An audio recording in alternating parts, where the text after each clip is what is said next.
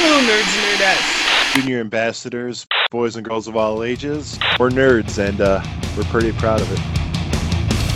You're entering the Nerd United Nations podcast. Never apologize for being nerdy. All things geek are up for grabs. Because unnerdy people never apologize for being assholes.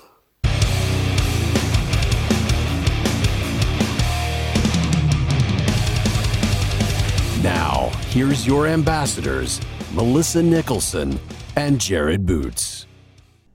Hey, nerds and nerdettes. I know what you're thinking. First episode of the year, and already Jared from the future's making an appearance. Eh, it may sound like I'm making excuses, but I've been working a lot of long hours lately, and uh, we had a nice long conversation this episode. So by the time we got to talking about Mortal Kombat, my brain was good and fried, and I got some names wrong. I was able to correct myself on Shang Tsung being the leader of the Dark World, but I got uh, Liu Kang's cousin's name wrong. It's actually Kung Lao. I didn't realize it till much later, and I was doing the editing process. My brain was fried. I'm sorry, guys. Enjoy. Happy New Year, Junior Ambassadors, and welcome to the first episode of 2022 for the Nerd Nations podcast. And I want to clarify that it is 2022, not 2020 TOO, like you've been seeing on uh, on the Facebooks. Um, I am your ambassador to the Midwest United States, Jared Boots, where it's a new year, same bearded nerd. And uh, as you can tell from the title, we're talking about our top 10 films of 2021, and I cannot do this alone. Otherwise, it'd just be my top films. For it to be our top films, I need the Canadian ambassador, the Canadian pipe bomb podcasting queen, Miss Melissa Nicholson. Melissa, how you doing? uh, I'm doing pretty well. How about you? Oh, like I said, new year, same nerdy beard. Happy New Year, by the way. Oh, happy New Year to you too. I can say the same, except minus the beard, I guess. New Year, same nerd. well, if you follow all the joke, the the joshing I'm getting on Facebook, I'm going to go now and clarify it right now that I have the best beard in all of podcasting. I I would say so. the, the gauntlet has been thrown down. uh huh. Melissa, did you set any New Year's resolutions for yourself for this year? No. Okay, cool story, bro. Good, good talk. Good talk. Well, anyway, besides me lacking any uh, New Year's resolutions, uh, I don't lack what we're talking about today. Well, that's good. I should hope not, because of what you told me about your honorable mentions this year. I think you definitely got some movie watching in this year, I, this past year. I definitely did. I I did not think I had watched like so many newer, like so many new films um this previous year, but once I wrote everything down and it was just looked at my list, I'm like, holy cow! It was like uh, 21 films that I had watched over the the last year, so it was uh, pretty crazy. I didn't keep track at all, but I know I probably had to watch at least north of 20, maybe close to 30, maybe a little more. Oh wow! I just didn't keep track of everything I've seen. I just, as the year goes on, I just I lay out my top 10 slots and I move stuff around accordingly as the year goes, and I make a list of films I want to see, and I just cross them off as I go. Either yeah. they make the list or they don't. So it's a peek into my ear. yeah, well, that's different. That's what I did. I mean, I I watched as I as I watched films and whatever. I just I would write them down. No, not numbered or anything. I just just write them down so that I would remember you know later on that okay this is my my list and then i finally like you know like i said like i counted them all out and i'm like holy crap i had no idea but a lot of um quite a few hidden gems again just like previous time where it was basically hunting down a whole bunch of newer films on you know your streaming services and stuff. But um, yeah, this year it was again it was like those hidden gems that like on Netflix and things like that again. So it was kind of cool. Well, without further dudes, how about we get into it? So Yeah. with you watching 21 films, not everything can make the top 10. So, uh, what what are your honorable mentions for 2021 for films? Well, my honorable mentions for for 2021 is uh, Jacob's Wife, Thunder Force, Willy's Wonderland, Godzilla vs Kong, Wrath of Man, Army of Thieves, Cruella, Free Guy, Army of the Dead, and Sing 2. Okay, I got Jacob's wife written down. Melissa's got somewhere to be tonight.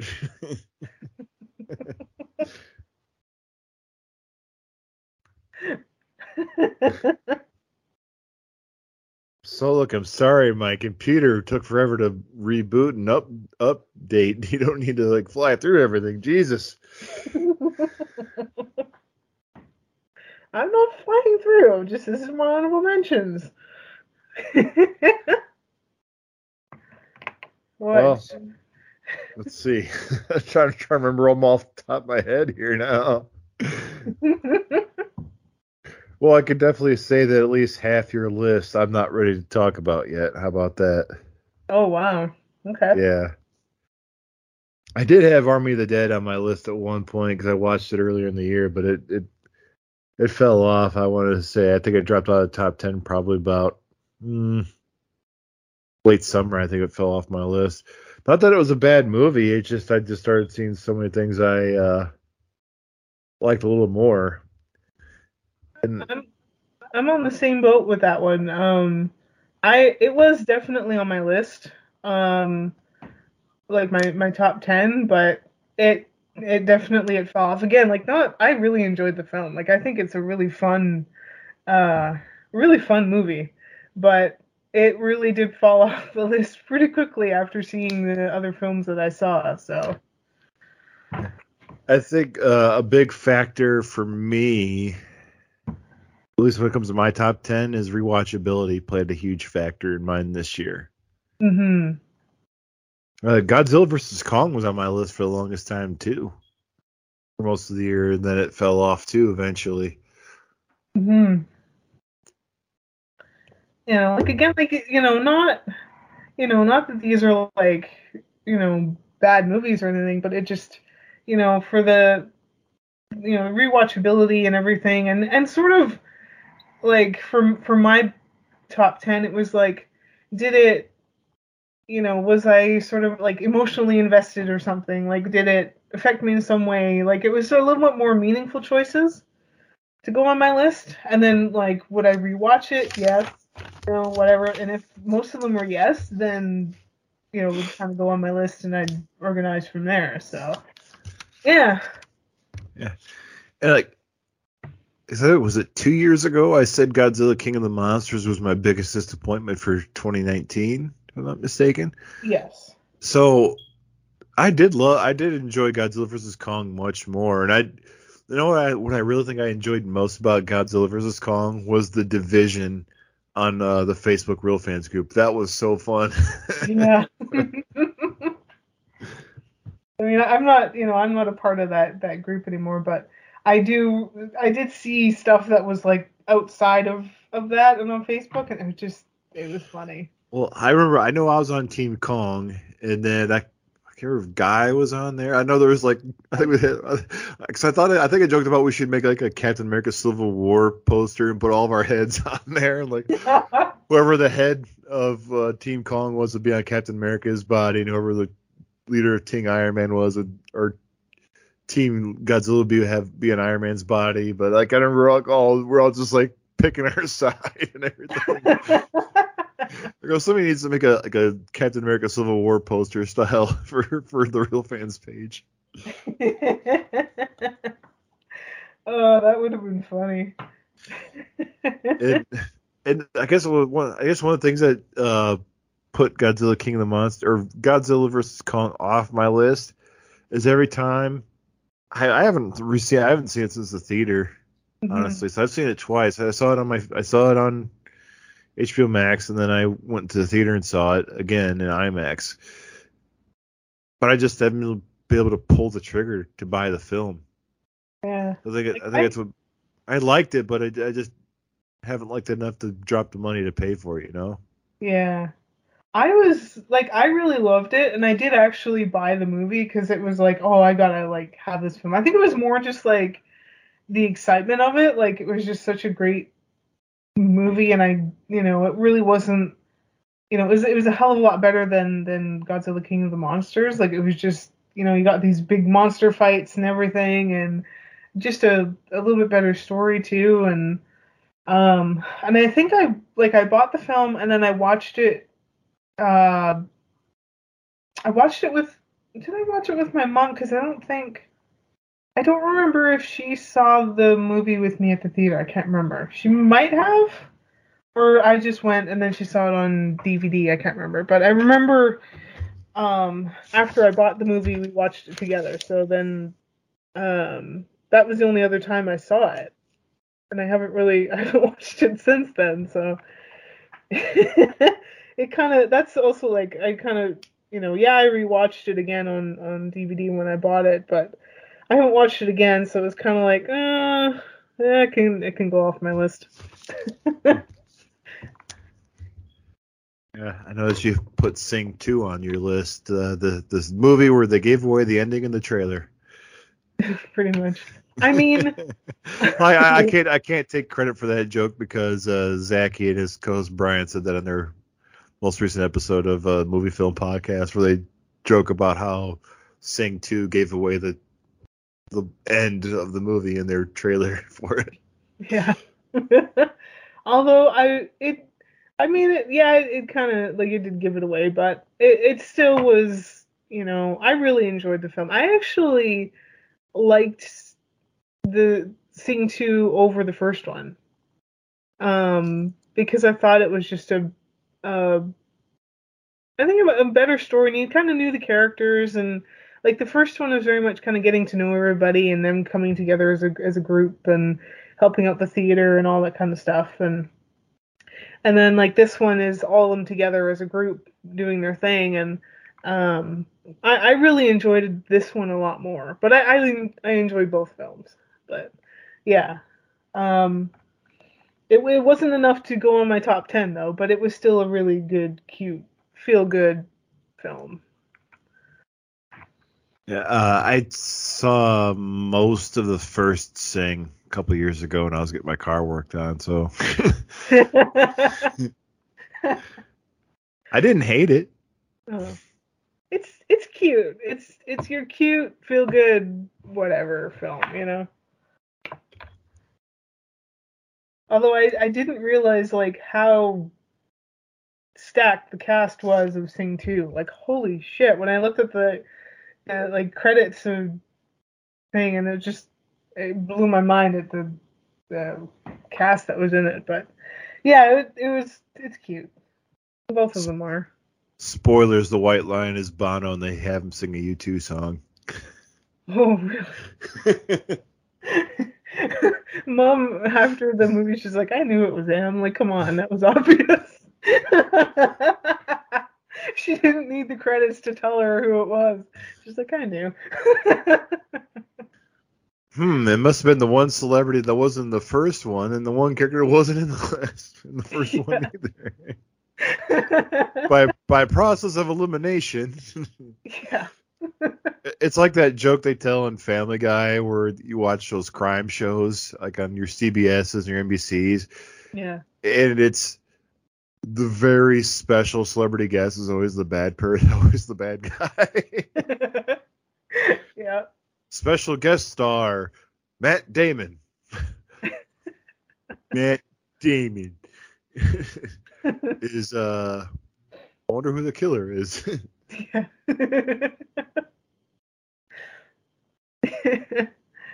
yeah, that's so true. I'm only kidding, Mom. You know I love you.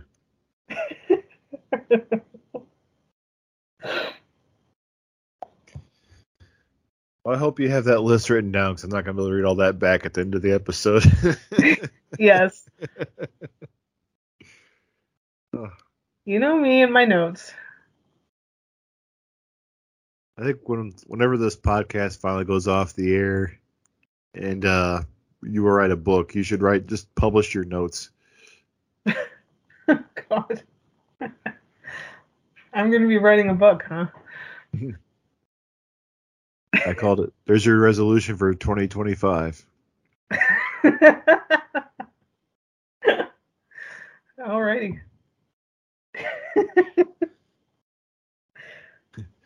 2025. 2020 strikes back. Oh, Jesus.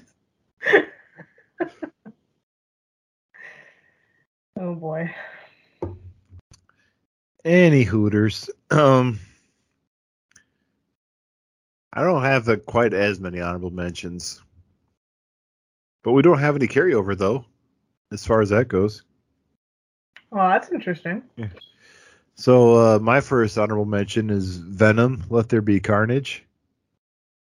Uh, next, I have Nightmare Alley. I also have Halloween Kills and Spiral from the Book of Saw. All running up my honorable mentions this year. Nice. Yeah, Venom: Let There Be Carnage. I think was probably one of the last ones to drop off my list. Um, no, or maybe I thought it was always going to be an honorable mention, just because it was good. I've I don't know what else I could say about Venom: Let There Be Carnage, or there hasn't been said about it. Okay, I think a lot of people have said it best, like our buddy Philip and everybody else has seen it. If you like the first one, you'll like the second one, and I enjoyed them both. And I told people like if you like the humor in the first one, they really ramp up the humor in the second one. Mm. Which my personal feeling, even I'm not a super Venom and Carnage fan, I do enjoy their characters. I really wish they would have gone darker with Carnage. Like Woody Harrelson's great as Cletus Kasady. I just wish they went a little bit darker instead of turning Venom and Eddie into like the odd couple. You know? Yeah. Uh, Sure. Yeah, when I thought about my list here, I think uh, Resident Evil was the last one to fall off my list. And I didn't even put it on as an honorable mention just because the new Resident Evil Welcome to Raccoon City is good. I, I'd highly recommend it if you're. It's got nothing. I've had to explain this to like everybody I've tried to talk to the film about, except for my little brother who I went and saw it with. If you are a fan of the Milla Jovovich films, this has nothing to do with it. It's a completely different thing. It is based more off the video games. So if you are a fan of the video game franchise, I would recommend it. You'll get a kick out of it.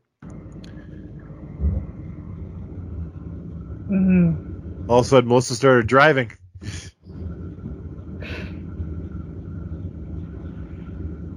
Got really loud there for a second. Uh, You just have a heater or something kick on? oh, it's uh furnace. Cause I'm, Yeah, I'm like- upstairs and like furnace is like right there. Like holy shit! Like all of a sudden, Melissa's driving through a tunnel. yeah, I'm driving and I'm I'm doing the podcast. Yeah. Uh, and Uh, Resident Evil: Welcome to Raccoon City, I'd, I'd recommend if you are a fan of the video game franchise, not necessarily the Milla Jovovich films. Oh.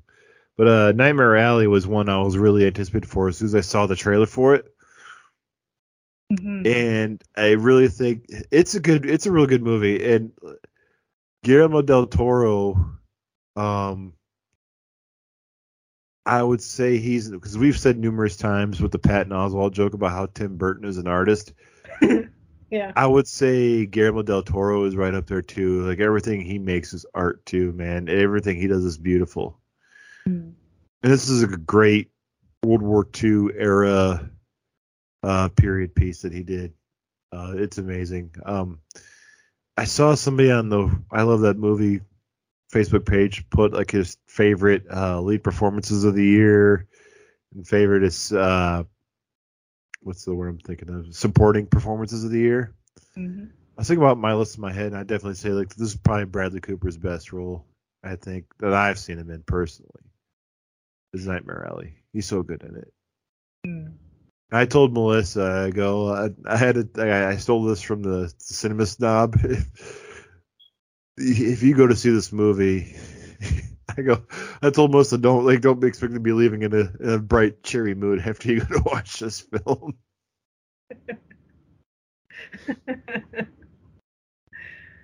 yeah, I mean, I still, I, I still have yet to see the the film because it does look like a really great movie, especially like in just like cinematically beautiful too. Um, but uh, yeah, I haven't um, I haven't seen it yet, but I'd like to. But it's definitely yeah, not your your feel good film like Sing 2, so you kind of have to be in that a, a good mindset to to kind of sit down and watch the film. So I'll get there. I definitely want to see it. My buddy Joe did thank me for the recommendation to go see it. So it's a good film. It's just you're not going to leave feeling happy like if you would leaving Sing 2. you're, it's, it, yeah, if you you're not going to leave Nightmare Alley feeling the same way you did after watching Encanto or Sing 2.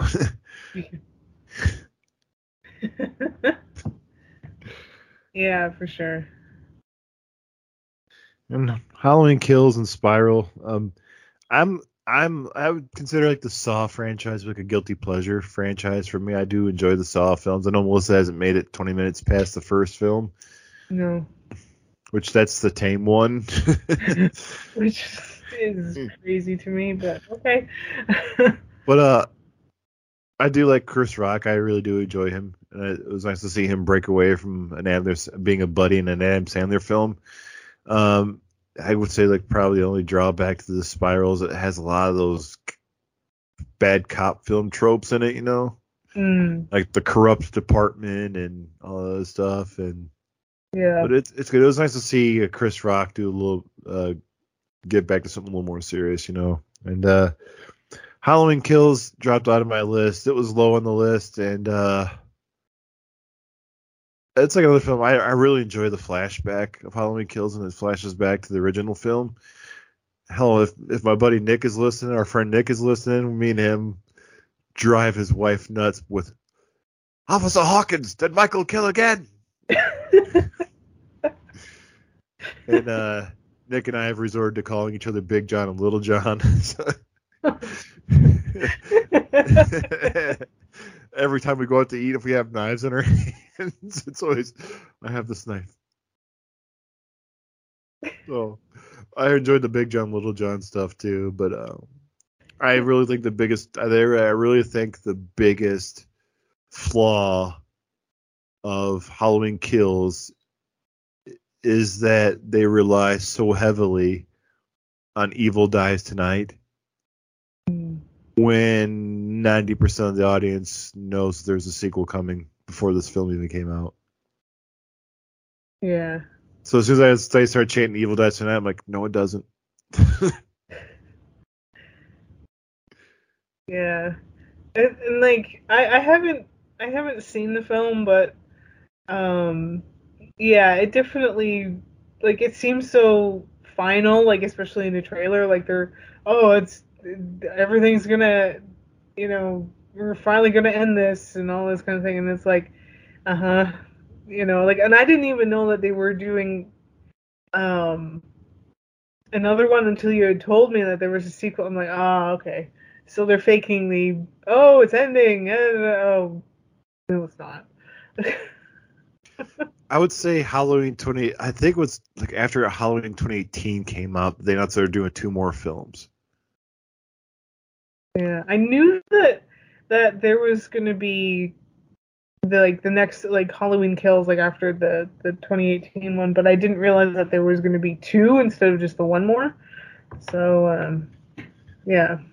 Um, if if I could do a shameless plug, if anybody really wants like a great Halloween Kills review, go over to our friend Tim Rooney on his he just uh, he just released an episode last week on Anything Goes on his thoughts on Halloween Kills. He's probably one of the biggest Halloween fans I know. in the podcasting world, and I think he puts it perfectly. I'd say. Nice. So before we get to the the main event here, um, did you have a biggest surprise or a biggest disappointment this year? I didn't actually. Um, surprisingly, I didn't have any um any disappointments or really any sort of big surprises. Um, the the surprising part to me is that uh, I didn't have any disappointment. you know me and my I'm I'm, I'm I'm I'm pretty quick to drop opinions on on many different films, so you know. You, Melissa Nicholson, have high standards? No. right? No. but I do. I, I do like how you, I do like how you said your biggest surprise was that you didn't have any biggest disappointments. So I can't remember if it was last year or the year before. You had like a laundry list of disappointments, and it's like, whoa. Melissa said, "Fuck that year in particularly." apparently. I want to say it was 2019 because I think you listed off like Captain Marvel and Endgame and all of those. yeah, 20, 2019 was pretty uh pretty savage in my uh, movie thoughts. I, I I just got this one. And I, I hate putting biggest disappointments and like you really do not want to fault anybody, any actor, director, writer for trying, you know, because where the fuck's my movie, you know? Exactly. So where am I to judge when something sucks or I don't like something? And also, I also joke that I also go in with low. I go in to 95% of my movies expecting nothing, so I don't get disappointed with anything Hmm. It, there's things I don't like about films, obviously. Like who had like there's no perfect film out there. Like Nightmare Before Christmas was my favorite film of all time. I could probably find something wrong with it if I sat there and thought about it. Honestly, I could. But I don't want to. Uh, but I so I find it easier. I, I find it easy if you go into a film with like low standards or expecting nothing. It's a lot easier to not be disappointed in, in anything. It's, it's a lot easier to enjoy stuff. Like I'm looking at my list right now. I I want to say a, half of my list would not make it on any professional critics top ten list for the year. You know. hmm I feel like mine too. Like I I kind of I went with that mentality this year for sure. Um with with my movies. And and especially um there's there's a couple films um in my my list that it was basically it was friend influenced. Um especially Guy Milks. Uh because like him and his you know movies that he watches he's always watching some kind of movie. And there was a few newer films that he's watched or he had watched and i was like oh okay. He kind of gave a good kind of decent review of it and i was like okay I'm, gonna i feel like watching a movie i'm gonna check that one out and i went in not expecting really much of anything like i just i'm gonna just watch the movie for what it is and i ended up like you know really enjoying it so that's kind of the mentality I went with this year. And obviously there's a lot more love than than disdain over films. So there you go. Well, before before we get too far ahead, um, I'll just share. I did have one biggest surprise, and I had one biggest disappointment this year. And uh, I'll start with my biggest surprise, and that was uh, Nobody. Hmm. Like I said before, I'm not a huge action film guy. Like I like the old Arnie and Stallone stuff from the 80s, early 90s. Um, like how I, we talked to earlier last month, how I really enjoyed Fat Man, and not really a huge fan of those kinds of films. Nobody was the same way. Like I, I also went in with like the low expectations, you know. Mm-hmm. and I really enjoyed it. It was in the middle of my list for most of the year until my film would start gathering and gathering and gathering. Yeah, I really enjoyed Nobody, and it was great to see Christopher Lloyd again. That was pretty badass. See him in a badass role. I I can't Like- really talk about that film yet, so. well, uh, yeah, it was great to see Bob Odenkirk in a badass, uh, badass role too. But that's all I'll say about that. And uh, I do have one biggest disappointment for 2021, and that is myself because I did not get to watch a lot of the films that I wanted to see this year. Um, I could blame Parvin on having a more busier than usual schedule for 2021. Um, but also I just when I had downtime, I didn't feel like doing jack shit, you know. yeah. but um, so there was a few films I wanted to see for this year that I missed, like uh, the Coming to America sequel, um, Jacob's Wife. I haven't gotten around to seeing. I was going to try to crank, sneak it in before today, but I, before we recorded tonight, I couldn't get around to it. Um, Dune. I even did want to see this new Spider-Man film just because I wanted to see all the old characters back, and plus I'm a huge Doctor Strange fan.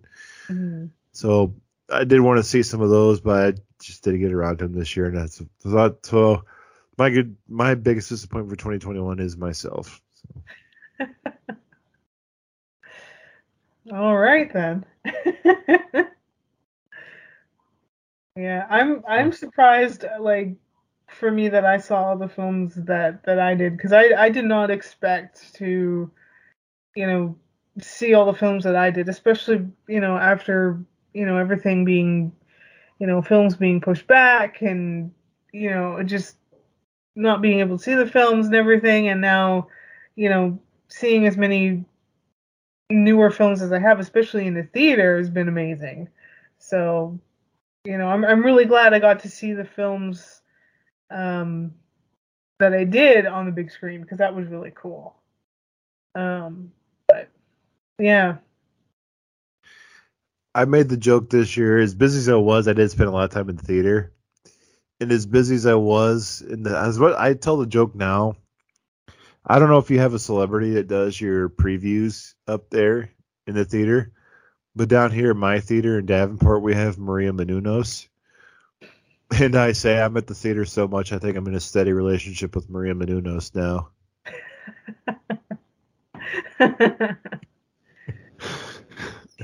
I would. I know. I know she's married. For those listening at home, I know she's married. I jokingly said I was going to tweet her on Valentine's Day. okay, what do you want for Valentine's Day, boo? I'm at the theater so much. We going steady now. yeah, I I definitely like I was at the theater a little bit. I mean, a little bit more, but I mean, I'm not. I wouldn't say I'm a regular theater goer, um, for sure. Like I'm I'm definitely not, but it's since you know finally, at least here, like finally the movie theater opening and you know any new movie that was coming out that I was really excited about, like I definitely went to see because you know have the opportunity to actually go see it in a big screen, and so I, I took that opportunity. So I definitely saw more this year on the big screen, and and usually and maybe a little bit more than than I usually would, because like I like I said, like I wouldn't say I'm a regular uh moviegoer, but um yeah, and, and no for our for our interact like our pre-show thing. No, we don't really have um, any celebrity stuff. It's mostly just like, oh, your quick quiz thing. That's like the easiest freaking thing ever. Um, like recently, I I it was sad. I knew the Ghostbusters phone number. and it was one of the questions like, oh, who, like, what's their their phone number or whatever? And I'm like, that one. And of course, it was right. I'm like, yeah. I'm like, I, I turned to my mom. I'm like, yeah, that's sad. I knew that. Who is Dorothy going to see in The Wizard of Oz? yeah. it's always that just really simple question thing. I'm like, wow.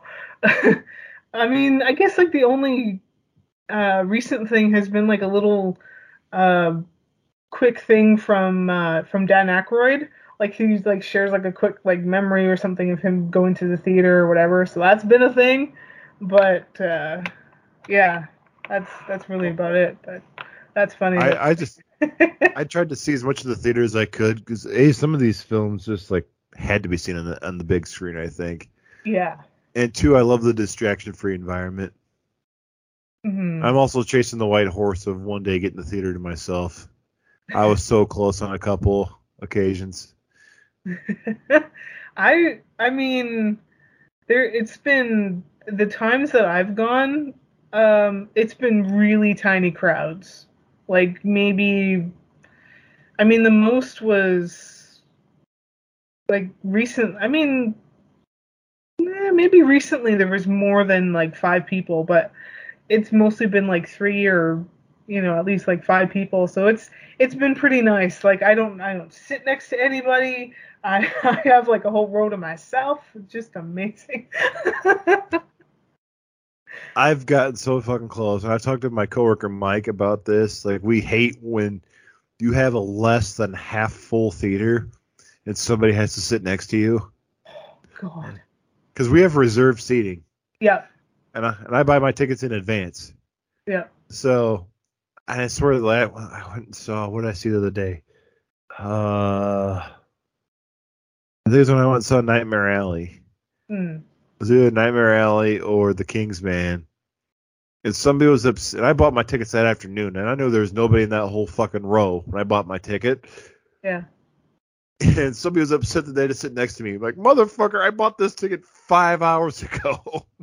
I'm more pissed that you're sitting next to me.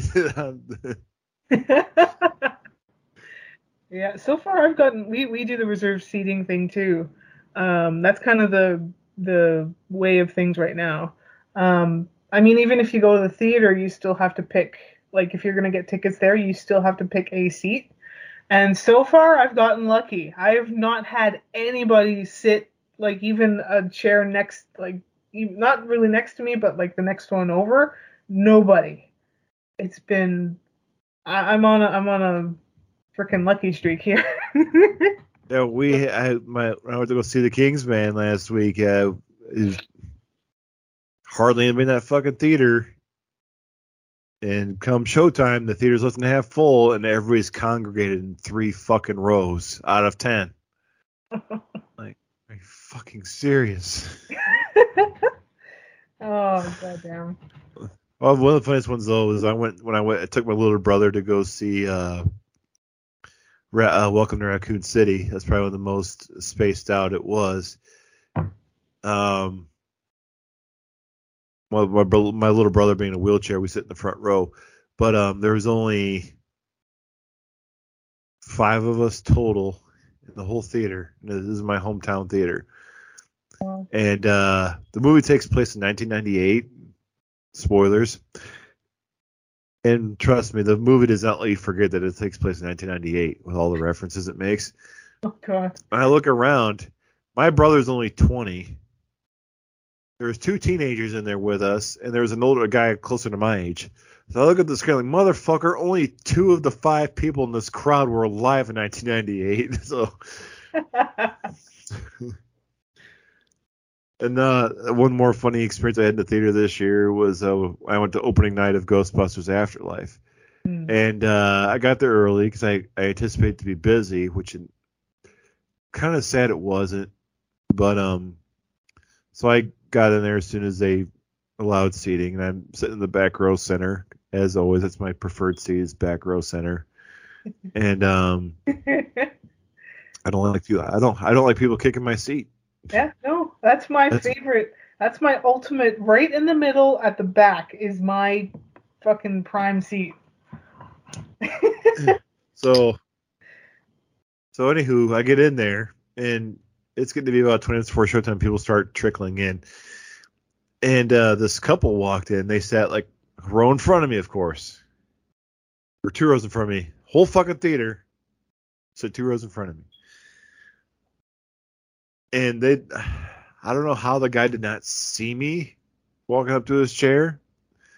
So he's got his girlfriend's head on his shoulder. I'm sitting in the back playing my Harry Potter uh, spells and puzzles game there, waiting for the movie, waiting for my girl Maria to come on TV, on the screen, and um, I can dream. And um, I'm sitting there playing my game. This guy's going, "No, I think we're having this whole theater to ourselves." So in my head, like motherfucker, it's opening night for Ghostbusters Afterlife. Are you that stupid to think you're gonna have the entire theater to yourself? Exactly. But what I did to spoil his, to, I think there was another guy that came in before him. He just left his coat in to go walk out to get some popcorn or something. Yeah. But um, so he says, I think we're gonna have the whole theater to ourselves. So I know all of a sudden I went, cleared my throat really loud, and his girlfriend turned around and looked at me.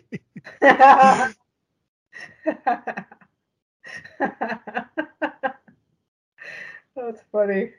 And then eventually, eventually, a bunch of other people uh, um, came in and later, which that the first viewing of that film was a really great experience. But I'm not really ready to talk about that film yet. But um, I to think in my mind I probably cockblocked that dude. he thought probably. he was gonna have a whole theater. He probably thought he was gonna have a whole theater himself and get lucky. Yep, probably. I mean, I don't know who. I don't know who goes to opening night of a film and thinks they're gonna have the whole theater to themselves. exactly. Especially something like, If it, if it's been out for a while, maybe. But I mean, even then, it's still kind of a newer film, so you're not always gonna have the theater to yourself. Like, come on now. I went to go see Halloween Kills in the theater like a week after it opened on a Tuesday afternoon. and uh it was like the lights were just starting to go down. I go on Facebook. All right, Halloween Kills. Got the whole theater myself. Fuck yeah. Post. Six fucking people walked in. Like, oh, damn, I'm so close.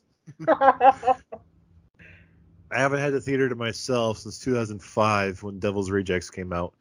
Oh. And I started in the theater with people, two other people. Girl got disgusted and left halfway through, and the boyfriend had to go with. So, but for 15 years, I've had had to share a theater. wow. Damn it! You're thinking, Jared, why don't you just pay the hundred bucks and get the whole theater to yourself? it becomes tempting. yeah. Enough of that rambling. Yeah. so, uh, why don't you kick us off then? What's your number 10, Melissa? All right. Um, my number ten, and this one was um kind of a well, I guess not really a hidden gem, but kind of a hidden gem because it was one that um that Guy Milks had watched and kind of and gave a really good review of on Instagram as he always posts his movie stuff. Um, so it was one day where I was like, I want to watch a film, so I turned on that one, and it was uh, Gunpowder Milkshake. And it is a really fun kick-ass action film and it's like basically all females kicking ass and just being complete badasses. Um but uh, yeah it was one that i i really really enjoyed. Um i thought it was um a lot of fun. And i i did not go in expecting anything. I wasn't sure what it was going to be. And it was it was a great um, great movie. And definitely i mean not unique in the sense of it being an action film but just like a refresh of it was kind of refreshing because it was just like it's you know a whole all females doing their thing and you know they're they're all you know holding their own and doing a really amazing job and um you know, and great storytelling and just um, a film that, that I really enjoyed. And that was kind of early, I think it was kind of early on in the year that I saw it and um, really, really loved it. So, yeah, that was my um, that was my number 10 for this year. As soon as you said it was a film that Guy Milks really enjoyed, I already had half of it written down before you even said it. Because I know. I followed your movie reviews also this year, so I I did not check this one out. Um, I've only used Netflix this year for uh, cartoons. yeah, I even did. I'm, Uh, I'm the one. So if you, so, so if you follow the stats on Netflix, I'm the one guy that watched Chicago Party Aunt this year on Netflix three times. I, I was the one person who watched it once.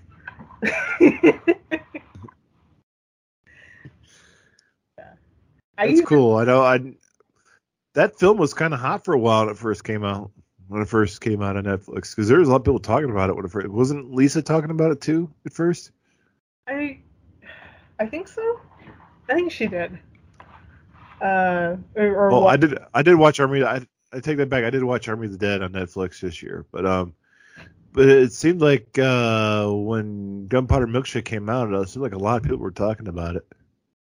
Yeah. Um, and it, it I mean, I didn't, I, I heard little things about it and I definitely heard good things. And then, um, I kind of sort of forgot about it. And then I only kind of was reminded of it from like Guy Milks when he watched it and he gave it a good review. And I was like, okay, I'm to check out this film. And, um, yeah, it ended up being a really great film. Um, so yeah, that was one I really enjoyed, and I even did. Um, I was inspired by the film, and I even did like a fan art kind of thing around it. So, so yeah, That's neat. I think I, I do remember you posting something like that. yeah, it was like a literal like milkshake, like you know, in the, in the classic glass, and then like two guns in it, and and then I have it like colored like a you know the white and um, white and red straw, and gun things, yeah, and then blood splatter Nice. everywhere. but uh, At Scribbles of Wannabe Drawer on Instagram. Follow now. Uh-huh. So yeah, that that was my um that was my number 10. So um what was what what is yours? I also picked an action film for my number 10, and it, it is, I picked uh, Matrix Resurrections. Um, I actually went to the theater to see this one instead of HBO Max, um, mostly because I think it was a film that I think it required to see on a big screen, I think.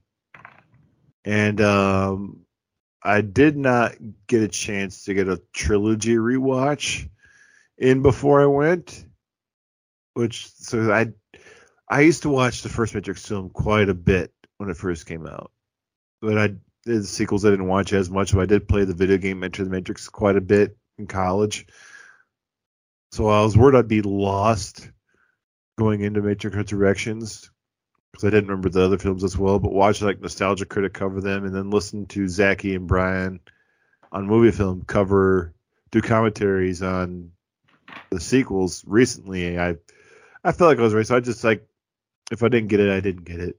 But um, I actually went in. I really enjoyed this film. Um, I really do love how they brought um, Neo and Trinity back into the Matrix. How how Keanu Reeves has to go back in. I love the aspect how the Matrix is a video game in his world, and he cannot tell if this is something he actually if it was real or not that he experienced what he experienced in the first three films. Hmm. And uh, going back to the I love that movie uh, supporting performances out role, you see a lot in the trailer. Neil Patrick Harris is fucking amazing in this movie as the analyst. He was a great addition to this, and um, Keanu Reeves brilliant as always too. Because this film does much like Bill and Ted Face Music. This film does this movie does uh, not exist if Keanu Reeves doesn't want to do it. And I'm so glad he came back for because he's just as amazing in this one as he is in the other three. He just continues to be the national treasure that he is, even though he's Canadian. So I can't, so I really can't call him an American treasure. Um, um, but he's just amazing as always in this film. And I guess it's really all I could say without really spoiling too much of it.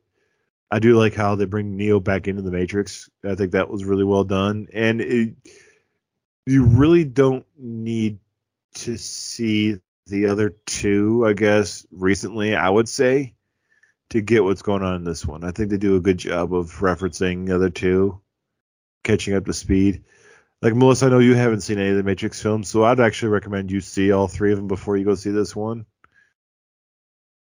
Okay. Well, But, I but I'd recommend it to somebody who like, say if you haven't seen Reloaded or uh, Reloaded and uh,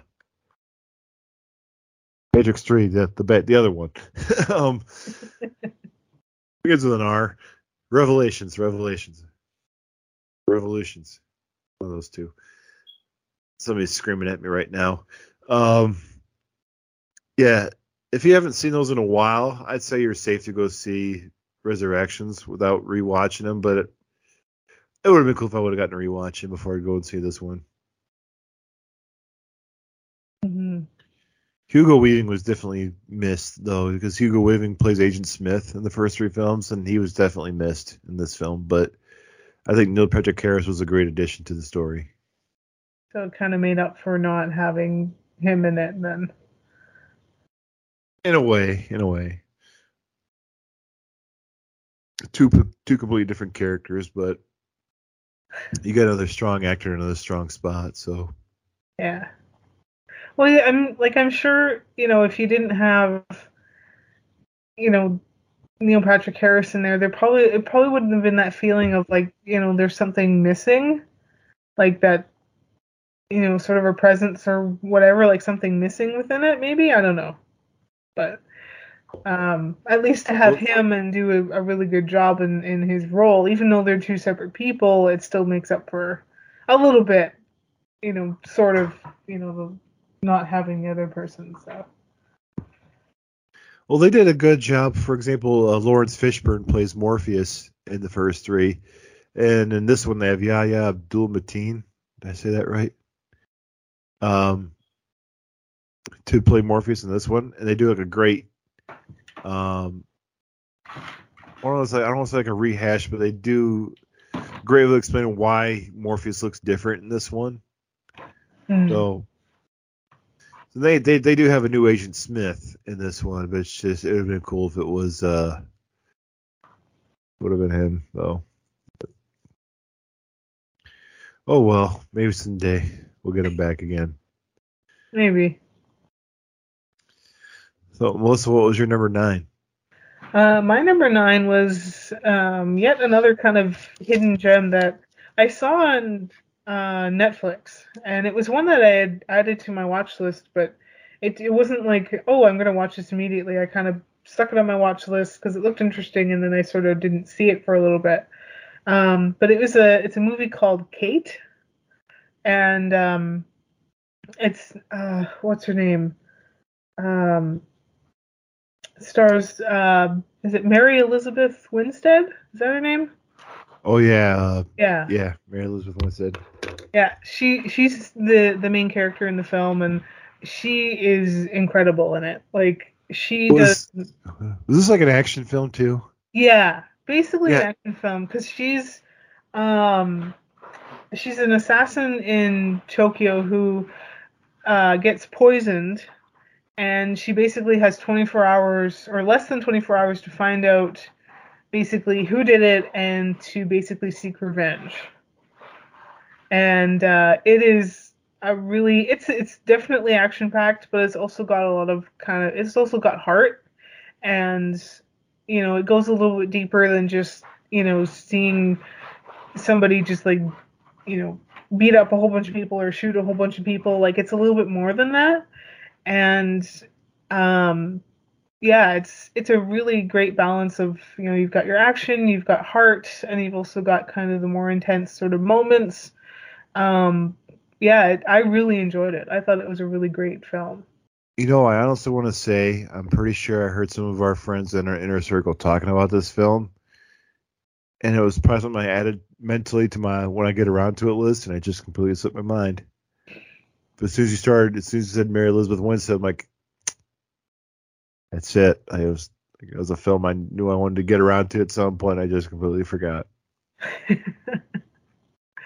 yeah, I would definitely whenever you you know even to to anybody too, um, you know you get a moment to you know want to watch a film or something something new, um, Kate is definitely a great film. Um, yeah, I I enjoyed the Ever Living Hell out of it. Like it's just a, it's kind of a like buckle up and enjoy the ride kind of thing. like it's just from beginning to end, it's just um, really good. Um, I, I had a lot of fun watching it. Well, she's proved in uh, Birds of Prey that she can kick ass. So. Oh, thousand percent, and she definitely kicks ass in this film. Like she, she's pure badassery. so, yeah. I'm glad. Was... I'm I'm glad you refreshed my memory. I'm like, because I know I've seen it around. I think uh, I think it's the one that Guy watched this year, if I'm not mistaken. But um, he did, yeah. I was just, I think I honestly said I was going to get around to this one. I was going to bookmark, and I just forgot. Yep, it was one that, yeah, like I said, like I put on my watch list, and I actually, Guy refreshed my mind when he had watched it and gave it like you know review whatever, and I was like, oh yeah, like I've been meaning to watch that, so I finally did, and it's just it's a great film. It's uh yeah, definitely highly recommended from me. And what is awesome. what's your um but enough about, you know, my love of the the film that I picked. What's your number 9? well, I seem to have a theme going here right now, so I'm going back to the franchise well, and I went with uh, my number nine would be The Kingsman, prequel to the Kingsman franchise, and um, I talked to Melissa after I got out of the theater watching this one. I did enjoy this film. I think my only major nitpick of it was it could have been a little shorter. Yeah. It's two and a half hours long. It goes on a long time. And the, the Rasputin stuff is fucking bonkers, man. it is bat shit crazy. and it's believable because Rasputin was nuts oh. in real life. I did I did kind of like identify with him when he was trying to eat that tart with the, with, with the beard getting all over his beard stuff. Like I feel seen right now. I I can't really talk too much about the film just yet, but I will I will say I did think of you with that scene. Uh, I, I, I felt seeing there. Like I hope I, I hope it stopped at him eating the tart and not like yes, lick, licking Voldemort's le- not not licking Voldemort's leg wound. no, no, it was just when he's when he's eating that tart. I was just like that. That's yeah. That's me eating it. That's eating meat. That's me eating about ninety percent of the time. I will save some more since, since it appears we're going to have more discussion on this. I will save that for later. So, uh, what is your number eight? uh, my number eight is The Suicide Squad. And this one was actually my first film since um it was actually well since the like the previous year of um like the theater reopening and everything. So theater finally reopened and finally able to to see movies again and this was my first one.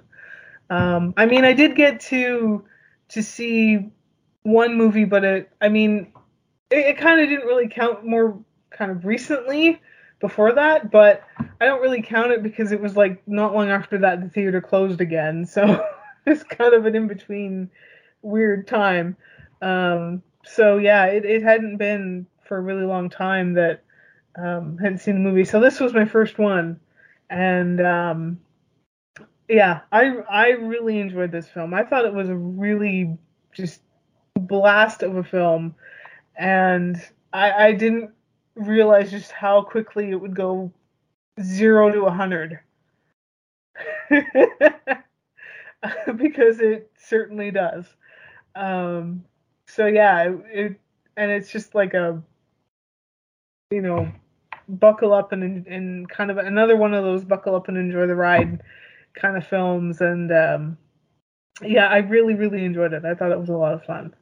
Um, I did kind of my only minor nitpick is that I kind of felt that there were moments where it it like the film could have ended and it could have worked, eh, but it kind of kept going.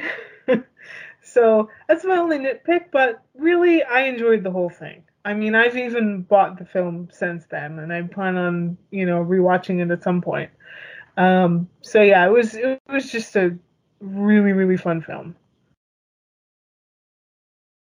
I'm not ready to talk about this film yet. the last, I mean, the last thing I'll say is I did do, uh, like Gunpowder Milkshake. I did a fan art for this one. I did, um, because I I don't know why, but in my head when like there's the sort of the main villain Starro, and I don't know why, but I, I mean, 15 year Doctor Who fan and everything becomes Doctor Who, I guess. or I can pull something out of there, I don't know. But I, I immediately thought of of Doctor Who as I do, and the the cult of Skaro, which is basically this small group of Daleks who um they're they're basically kind of they're they're they're in, the, in one episode they're wanting to make a whole new race of, of Daleks and basically make human versions of a Dalek. And so this is what they're kind of setting out to do. And then this really kind of old group of Daleks and kind of the last surviving of previous wars and things. And so anyway, I combined the Cult of Skaro with Starro. So I called it the Cult of Starro. And I literally put Starro on the end of the Dalek and combined them. So it was basically like a Doctor Who, the Suicide Squad matchup. Because that was in my head, and I'm like, I need to draw this. I need to put it on paper. So yeah. Yeah, not ready to talk about it yet. Okay. so then, uh, what is your number eight? Uh, it's one I just watched recently to prepare for this episode, and that would be Free Guy. Ooh, I really, I really enjoyed that one. Yeah, I enjoyed it more than I thought of. But I've been a Ryan Reynolds fan ever since Two Guys, a Girl, and a Pizza Place, which I dropped that a lot of people because no big. Uh, I think me and my dad and my brother are probably the only three people that ever watched that show back in the late '90s, early 2000s. A lot of people will go, oh, I've been a fan of Ryan Reynolds since Waiting. Bitch, please. I've been a fan of him since he was on ABC. but, uh, yeah. Uh, one thing I've said before in here a lot was like when I talk about Death to Smoochy or uh, Blast of the Past, how I love when naivete is played so well. I think this was Ryan Reynolds' chance to play naive so well just being a like you take the concept of a, a, a non-playable character in a video game becoming sentient or becoming artificial intelligence and just running with it. Mm. Like that's great. Is first of all, it's great to see like uh like go back to like Wreck It Ralph. It gave us like a good look into the life of a video game character. This gave us a good look into a life of what a background character does day in and day out and all that shit. I thought that was a real clever concept, and I love how naive Ryan Reynolds plays about everything, mm-hmm.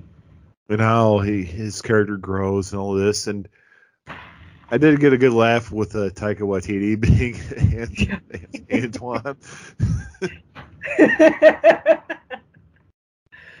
yeah, he was fun and uh, what's it, Steve from Stranger Things being uh, one of the programs. I, I, did have a lot of fun with this this game. I did like the Chris Evans cameo in it later on when he's fighting. Was it Dude?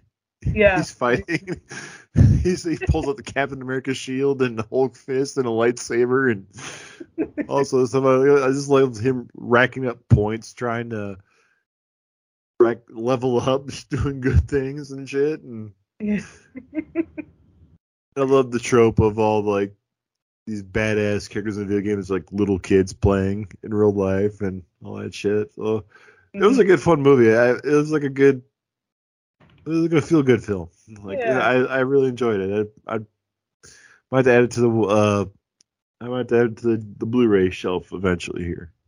Mm-hmm. I, I definitely I, I really enjoyed it too. I loved it more than I thought I would. Kind of like what you said. Like it was, I you know I saw the trailer for it and I thought okay I, I wasn't too like I, I definitely wasn't planning on on seeing it at all and then finally it you know um you know got on streaming and was like okay you know what? I'm gonna you know give this movie a watch. And it's just it's so good. It's such a fun film. It's got a lot of heart. And it almost makes you you know I, like the makes you think of like you know these NPCs who just you know in a lot of these games you know are doing the same thing day in day out. And they have like they, they have no idea you know like they're obviously they're just whatever and so it's funny to kind of you know give a give a mind a, you know give one of these characters be sentient and be you know have a mind and whatever kind of later on as you see him grow and everything and and uh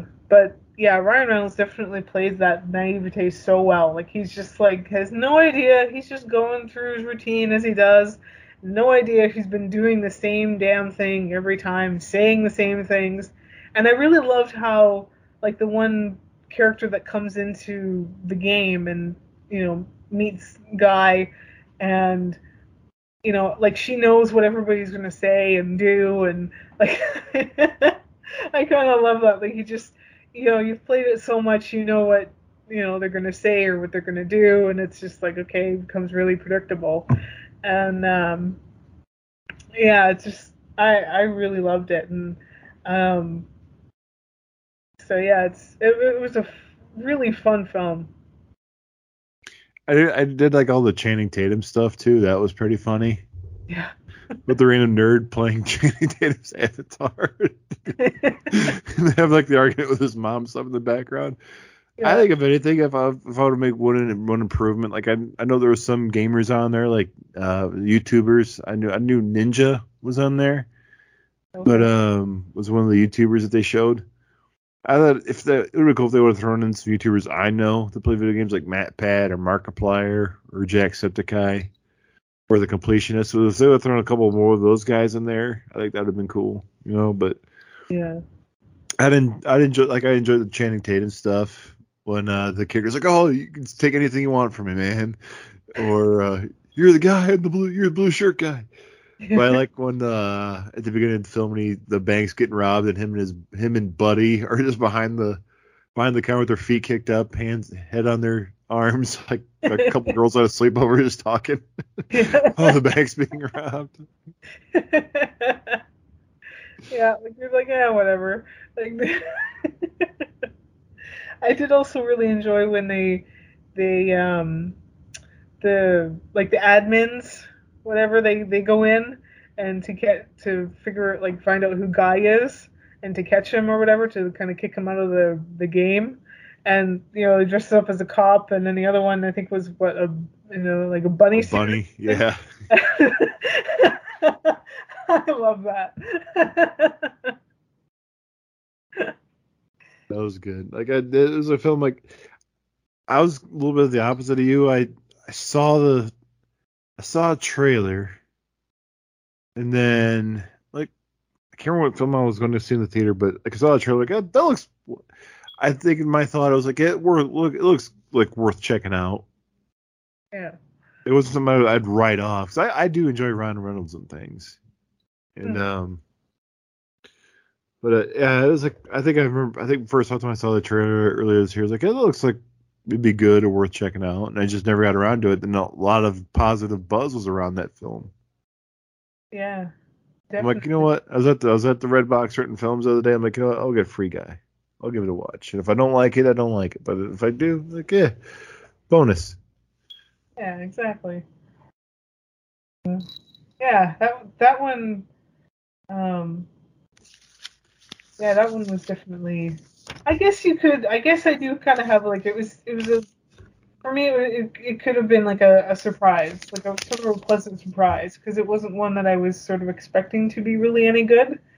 So, um, you know, pleasantly surprised when when it just was a really great, fun movie. For those of you listening at home, Binks just said that Ryan Reynolds is always great.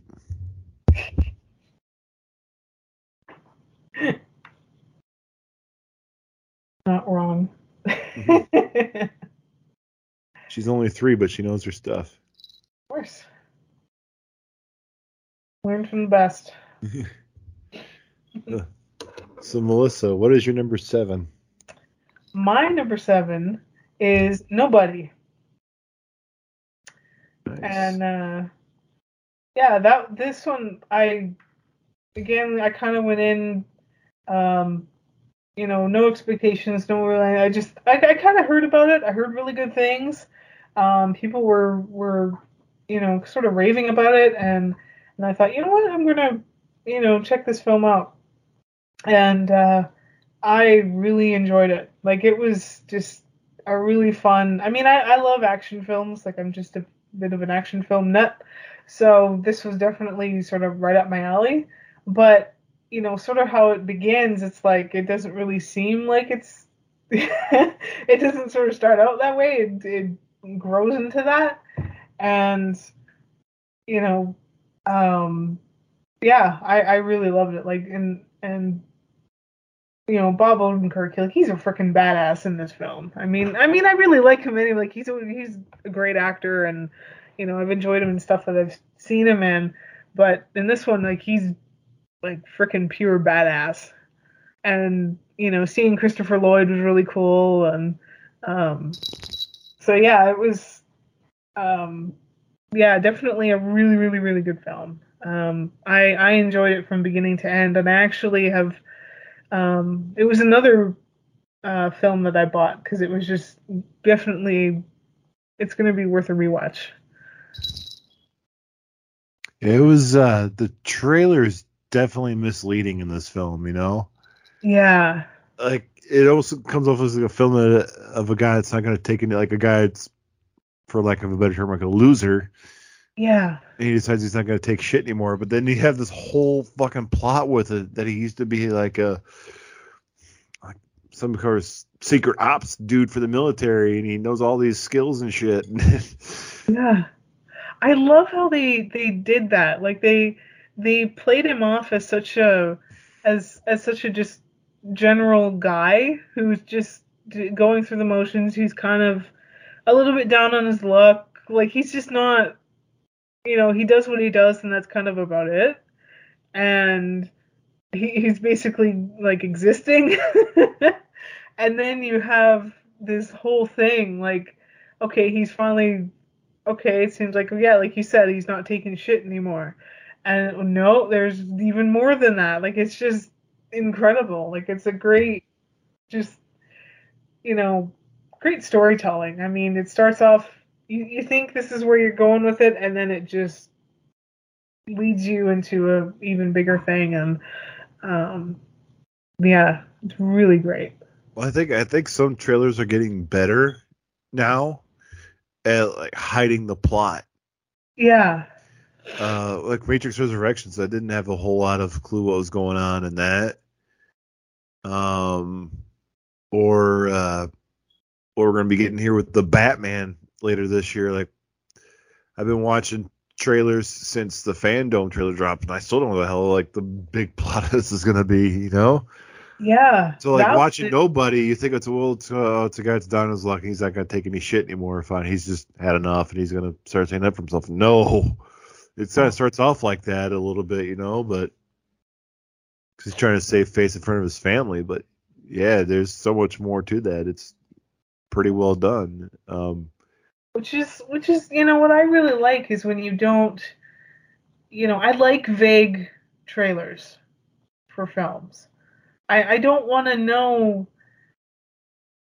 you know the whole plot of the film or the ending of a film before I've seen it. Like I don't want to know that. I I want to be pleasantly surprised when you know I I see a movie or whatever and um so yeah, I like when when movie trailers are vague, and it definitely was. Like it it it led you to think it was going to be just this you know general guy who suddenly doesn't take shit or kind of thing. Like it it really doesn't give you very much, and then you're pleasantly surprised when you actually watch the film and see everything play out. So, and and I would agree. I think film like they're getting better with not giving you everything in a, in a trailer, like giving you a little bit of what may happen in the film, but not everything. And you know, I think that's that's a good thing because we don't need everything. If you know everything, it's not gonna it's gonna spoil your your movie experience when you actually go see the film. The, but it's, I mean, it's good to have that level of mystery going into a film. Like some of us like tend to avoid trailers and stuff, or avoid social media when a film's about to come out. Like I, I was on a social media uh, silence when Zack Snyder's Justice League first came out, or I try not to watch any trailers past the first one for Ghostbusters Afterlife. Like I try to keep the level of mystery going into what I'm going to see. Yeah. There's some there's some films I don't mind getting spoiled for me anyway. You know, it ain't mm-hmm. gonna ruin my day. If it's spoiled for me before I watch it, it's not gonna really ruin my enjoyment of it. But yeah, but this one this one I was going to be surprised by. Yeah, and and that's what I yeah it was it was definitely one that yeah I was I was surprised by and I you know really really enjoyed for for what it was and yeah so we we've very much gone on and on. Uh, what is your number seven? Um, I went with a Marvel film, and I went with Shang Chi and the Ten Rings. Oh yeah, I remember you really you really enjoyed that one. Yeah, and like, oh, I'm the guy that hates Marvel. no, not true. From the 15 of you that downloaded our Don't Let Us Be Misunderstood episode, you know I don't hate all Marvel films. I just like some more than others. But yeah, this one was really fun, and like, there you gotta have your people that and they're gonna complain about, well, they didn't get this right, they didn't get this right. I knew very little about Shang-Chi going into the movie. I knew in the comics he had a dragon named Fin Fang Foom that wore underwear. And um, then he was supposed to be the son of Fu Manchu. Because mm. I believe Marvel's trying to uh, cash in on the Kung Fu craze back in the 70s. Um, because in the comics it's Shang-Chi, Master of Kung Fu. Um, mm. So I'm not claiming to be an expert of Shang Chi. And I was I was always kind of wondering why they didn't call it Shang Chi the Master Kung Shang Chi the Master of Kung Fu the film, but oh well. I really enjoyed this film. It was, fun. Um, it has a lot of the Marvel humor thing that it has, but it also has a lot of awesome action scenes. Um, it does have that level of fantastical that I enjoy. Like for example, like I love the Guardians of the Galaxy films. I love the Doctor Strange film that we got. It's got a little bit of that fantastical stuff in it to go with it. And that fight scene on the bus, if you've seen the trailers, oh my god, that is fucking amazing. But uh, it, it, I went and saw it in the theater. Uh, I really enjoyed it. Uh, there was one thing I didn't like about it. It was the post credit scene. It was a certain uh, meh cameo. If I'm not giving away too much, Melissa. I, I think I know who the meh is. yeah. I see. yeah, that, it's definitely one I I'd I'd like to check out. I just didn't really I don't know, I wasn't really too I saw the trailer for it, but I I I don't know, I wasn't really too keen on it, but I think you know, definitely hearing reviews about it and good things that I think I'll probably uh, you know, sooner than later I'll I'll give it a watch and check it well, out. It's fun, and if I'm not mistaken, it was one of the Mar- first Marvel films this year to like start bringing in big money too. I think so, yeah. Because I think it did better than Black Widow. For sure, it did, yeah. Black Widow wasn't very good. Oh, so I've heard. I've I skipped over that one. well, here, here's the thing with Black Widow. I saw it. It is like, and I don't say it like Captain Marvel. I'm like, eh, like my I love Scarlett Johansson. just eh. that's that's what all it was. Like David Harbour's really good in Cat in Black Widow, yeah. but it's just the fact. Well, it takes place before Civil War. I think so. I think that's a, It takes it takes place before Civil War, because that's when they go into hiding, right? Civil War. Yeah. Like yeah, yeah. it's it takes place before Civil War, and um, or is it after? Because doesn't doesn't don't her and so her and Cap don't get captured, do they? At the end of Civil War. Uh, So I thought a couple of them didn't get captured. I know some of the team Yeah. Cap did get captured, but some of them didn't. yeah. Well, any anywho, it takes place before Endgame. It takes place before all this stuff. So my big thing, though, my whole biggest thing with the film, much like how the Evil Dies Tonight thing with Halloween Kills, how they laid heavily on that. What really didn't make sense for me, what really made it like, oh come on, for Black Widow was that they showed her in all this perilous danger. Like, well, we know she's not gonna die because she dies in Endgame. Mhm. So why are you wasting all this time showing her all these like death defying like oh she could die doing this she could die doing this we know she doesn't die here And and I mean, you know, for me not really seeing it like I'm not like yeah, Black Widow like she's she's you know a decent character and everything, and it's kind of neat to see her in her own sort of story, but she wasn't really she's never really been a character that I've ever connected with.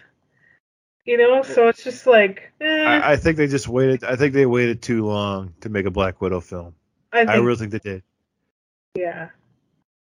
Had this had this movie came out while the character was still alive in the continuity I think I would have cared more or been a little more excited but like some people ask how Black Widow ask how Black Widow is it was all right Yeah. It's all right. Yeah.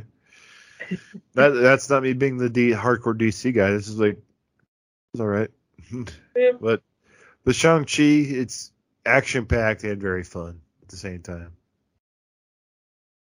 Yeah. It's certainly I think I, I think you get it. I think you get a kick out of it. Probably wouldn't make your top ten, but I think you'd enjoy it at least. Yeah. Well, I, I definitely um it's it's now it's actually is on my my my list to check out, so um I will be watching it soon. 'Cause it, it does look like a decent film and um I mean all the the working in the toy store for a little bit, I'm like the merchandise is pretty cool. and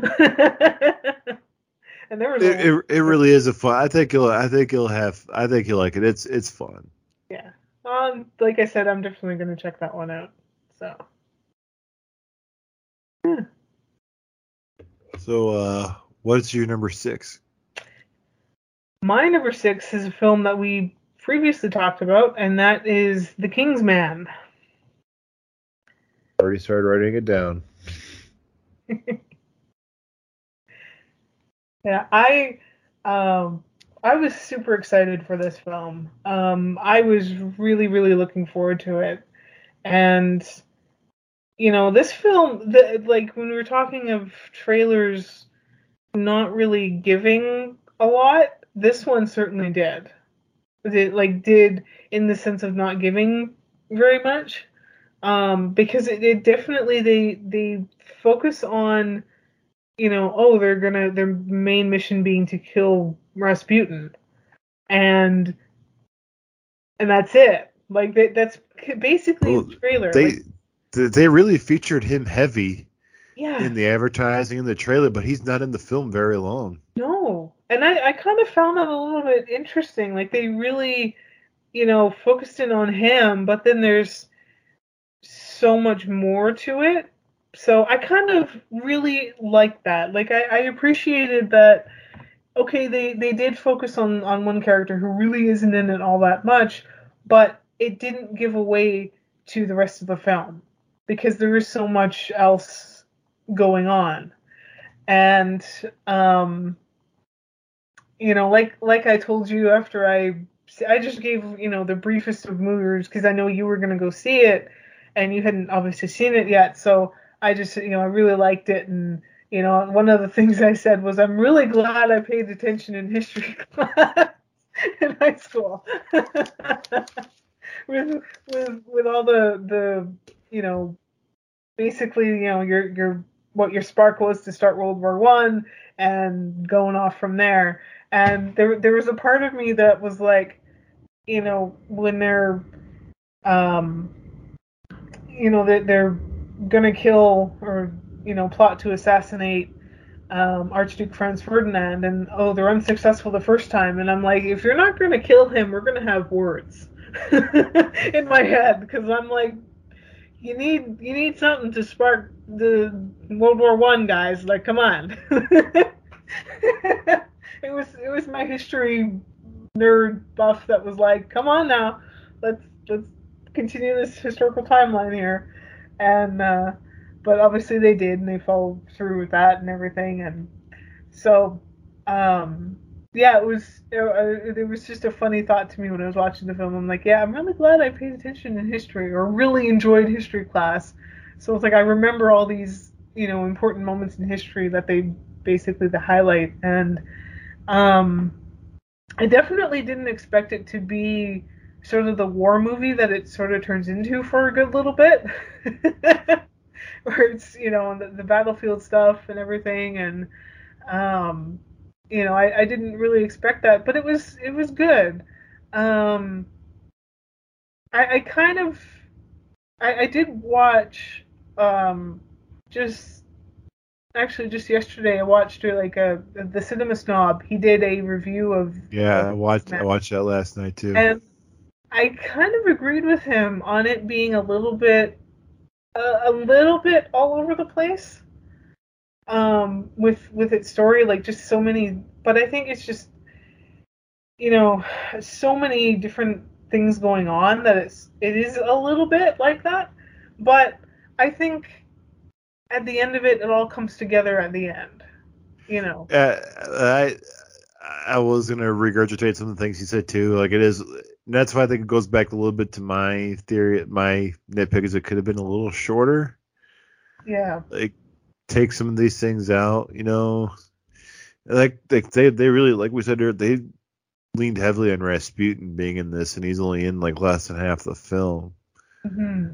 And I also like him. I had when they did the big reveal at the end. I'm like, who? yeah. oh, that guy. Okay. but it was it wasn't predictable though. Because I mean, in in some movies where you have somebody who's you know constantly under some kind of shadow or cover or whatever, you kind of can slowly figure out like who that person might be or is. If you can really if you're you know that good at piecing everything together and being like it's that guy. And yeah it was a little bit like who? But they didn't, you know, you honestly didn't know who it was. So I think it was, it, it really wasn't the big reveal that it could have been if you kind of had an idea as to who it might have been, like a big, like, oh, oh my god. But, you know, um, I mean, it, yeah, it was a little bit of, who are you? Oh, you're this guy. like, ah, okay with, with our with our last with our last episode fresh in my head, I'm like sitting there going, here discussing, please be Grant Morrison, please be Grant Morrison, please be Grant Morrison. yeah, really. um, yeah, I kind of forgot who that guy was too, and they finally revealed like, who? oh, okay. Yeah. I did. I did have the same thought that uh, Ralph finds it too. How are we gonna get down? I love that. They're they're up on that, that cliff and it's like, how are we gonna get down? um, I didn't get a chance to mention there my favorite film my favorite part of the film had to be the the World War One stuff, the the no man's land fight. Yeah. When they're fighting in the middle of the night. That yeah. I like that gentleman's agreement that they put their guns down to mm. uh to fight because they know if a gunshot goes off, they're gonna wake up both trenches. Yeah. I, I that, like that too. And that quick plot twist that Scottish dude shooting shooting the son in the head. Yeah. Like holy, that was like the first time the film. Went, holy shit. Didn't right? see that coming. yeah. But uh Yeah, it. You know, I, I think, you know, it, it's just a really. I, I definitely agree. There there could have been some things that, um, you know, could have been either gone. You know, gone on a little bit less than it did, or even just not really been in the film to kind of end it a little bit earlier than it did. But I mean, overall, I thought it was a you know a great little um, you know sort of backstory to the Kingsman being created and it becoming what it does. And uh, so yeah, I, I really I, I, thought it was a great film. Um, there, there, there's films. I, I, think it really could have it could have stood with stood to have like 15, 20 minutes cut from it. For sure, yeah. I would agree. It's a two and a half hour film that feels like a two and a half hour film. Yeah. Um, yeah, as def- as as much as I, you know, I, I did really enjoy it. Like I think it's a great film, but yeah, I, I definitely was feeling it near the, near the end where I'm like, yeah, that was that was a hefty couple hours. yeah. Like a lot of the films I saw this year, like for example, Free Guy has to be what an hour and a half, two hours. Yeah. Didn't feel like that long of a film, but like Zack Snyder's Justice League doesn't feel like a four hour film half the time when you're watching it. But uh but this one like after a while it's like starting to squirm in the chair a little bit, like, okay. Yeah, I was let's start I, let's start to bring it on home here. Yeah, let's let's wrap things up. Let's yeah. And and I'm not I'm not usually one to be squirmy in a chair, but I was definitely doing that. Like, okay, I can't you know, can I can I find a somewhat comfy spot for the next little bit here? Because you know, I I kind of want to, you know, end this and let's go now. but but no, all that aside, it's it. I thought it was a really great movie. Um, and definitely some nitpicks, but I mean, what movie doesn't have you know nitpicks about it or something? You know. Um, but yeah, um, great movie, and definitely I think it was, you know, worth the wait. I mean, we did have to wait a little bit for this one, so um, I thought it was worth it. Yeah, and I'm, I'm interested to see if they do. Except they say that Matt Reeves has like seven films planned, so this will be the third one out of seven. We got Kingsman, Kingsman three, which is supposed to start filming this year, I believe which is supposed to continue like finish the Eggsy stuff. Mm.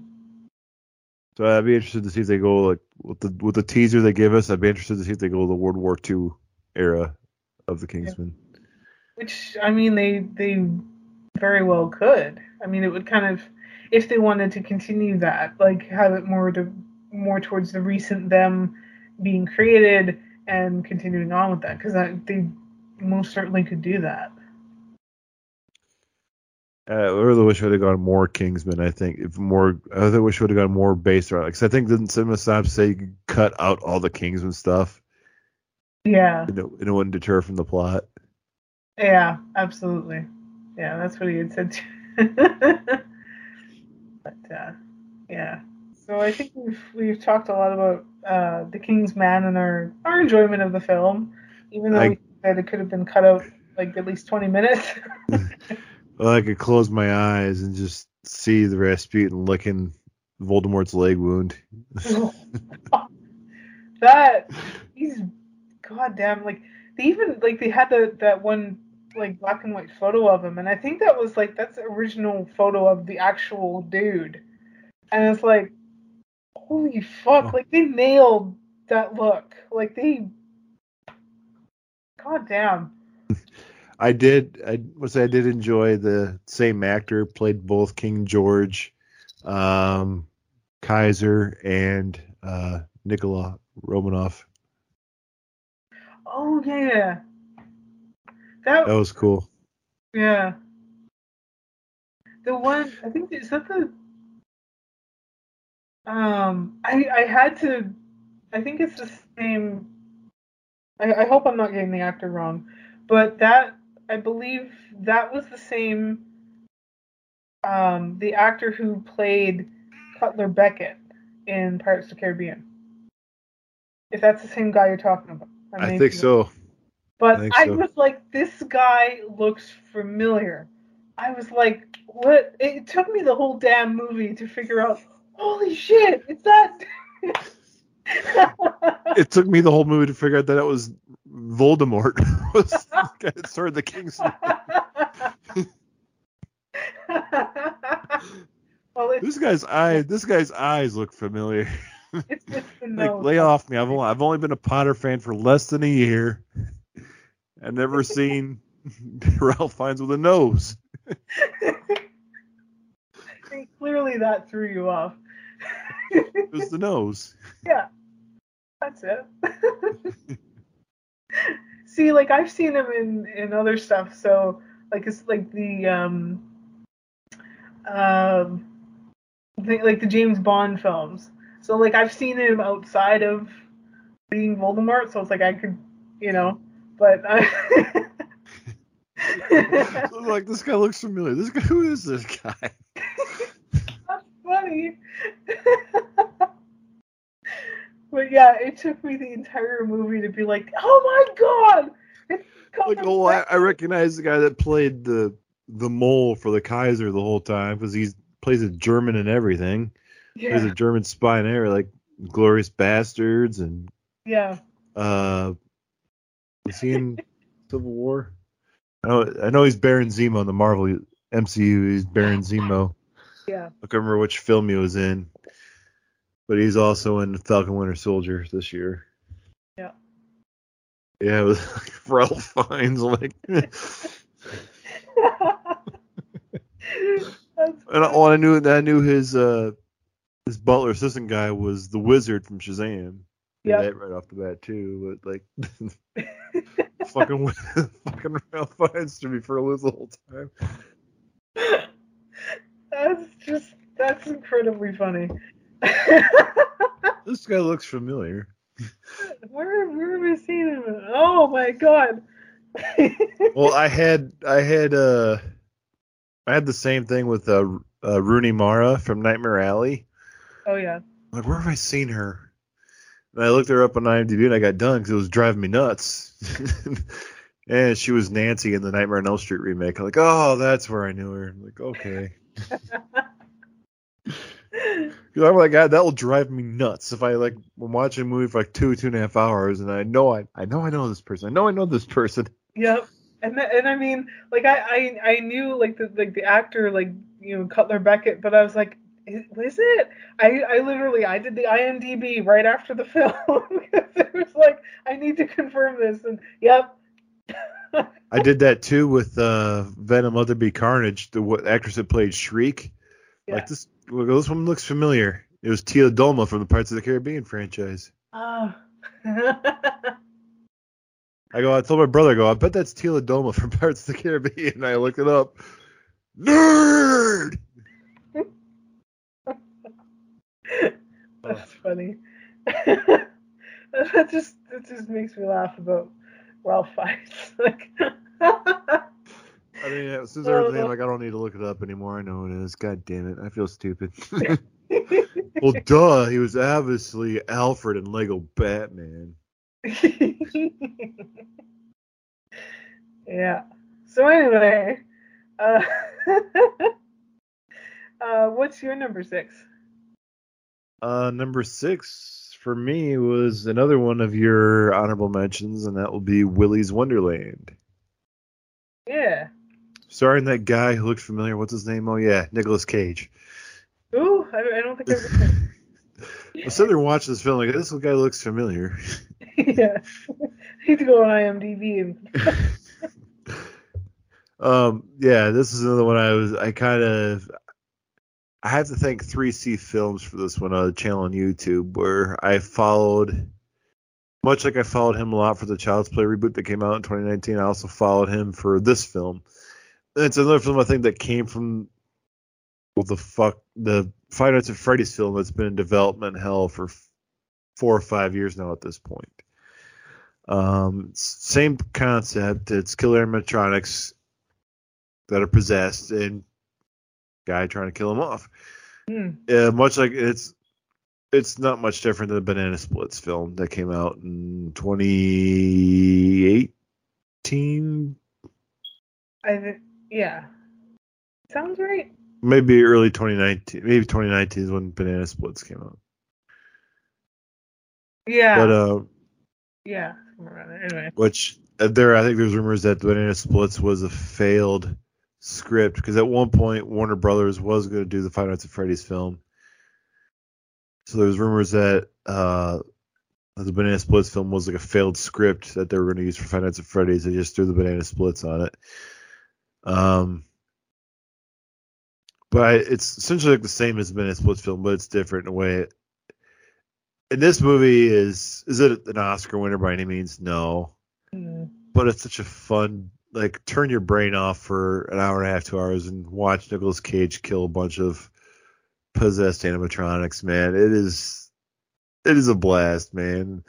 And at first, it kind of bugged me that Nicolas Cage didn't talk in the film. Then I, I kind of, as I've watched it multiple times, like I said, rewatchability has played a big factor in my list this year. Mhm. I think this one gets a lot of rewatch out of me because it's just so fun. If I've had like a rough day, I'll crack open a beer, throw some monster sticks in the oven, and like fuck, I want to turn on Willy's Wonderland and just have a hell of a fucking night, man. Mhm. It's just a fun movie, Yeah. and I like how they, I like the hit. There's supposed to be a comic book series with the backstory of the the murderers that run the pizza or hot dog hot dog joint is a hot dog. They sold hot dogs. Uh, there's supposed to be a a uh, a comic book series based off of the people that ran that restaurant. Mm. I was like, my shop got it. But just how I love how fun it is, and it, it's gonna be a good placeholder to if we ever, excuse me, if we ever get a Five Nights at Freddy's film, like which the more it gets delayed, the more directors and scripts we lose, the more faith I lose in getting a Five Nights at Freddy's film eventually. But um, it was a fun. I, think I did say the Banana Splits was fun too, but I think this one's fun in a different way for some reason. Yeah. Uh, I, I can't quite put my finger on why I enjoy them both, but I can't put my finger on why I probably enjoy this one a little bit more. I think this one's a little bit more well acted, even though the even though the kids in this film are like straight up cannon fodder, you know. Yeah, but I think it it like I mean, you know, I love the you know the Banana Splits movie. I think it's just a it's it's it's definitely another one of those like you know turn your brain off and just have fun with it and and laugh at the ridiculousness of it. Um, but you know, I wasn't. I mean, I wasn't really that that crazy about Willy's Wonderland, but I still did enjoy it somewhat. Like it was just, you know, this a, a lot better acted sort of, you know, banana splits Five Nights at Freddy's thing, and I kind of like that, you know. Nicolas Cage wasn't talking because you kind of get to know this character even just through what he his actions and things and not even having any dialogue and him then being the most savage ever he's like you know beating the crap out of these animatronic characters and um, I, I love how like one of, one of my favorite things was you know he would do his thing and then oh break time and then go play Uh, he is straight. He is straight up savage with some of those animatronics. Yeah. Oh, the only curb stomps the gorilla into the Yeah. into the urinal or the toilet, yeah or like how he's getting ready to the, the was it the siren, siren Sarah's getting ready to kill the little girl and his watch goes off. And he just hands his hands his pocket knife to the girl. and walks away.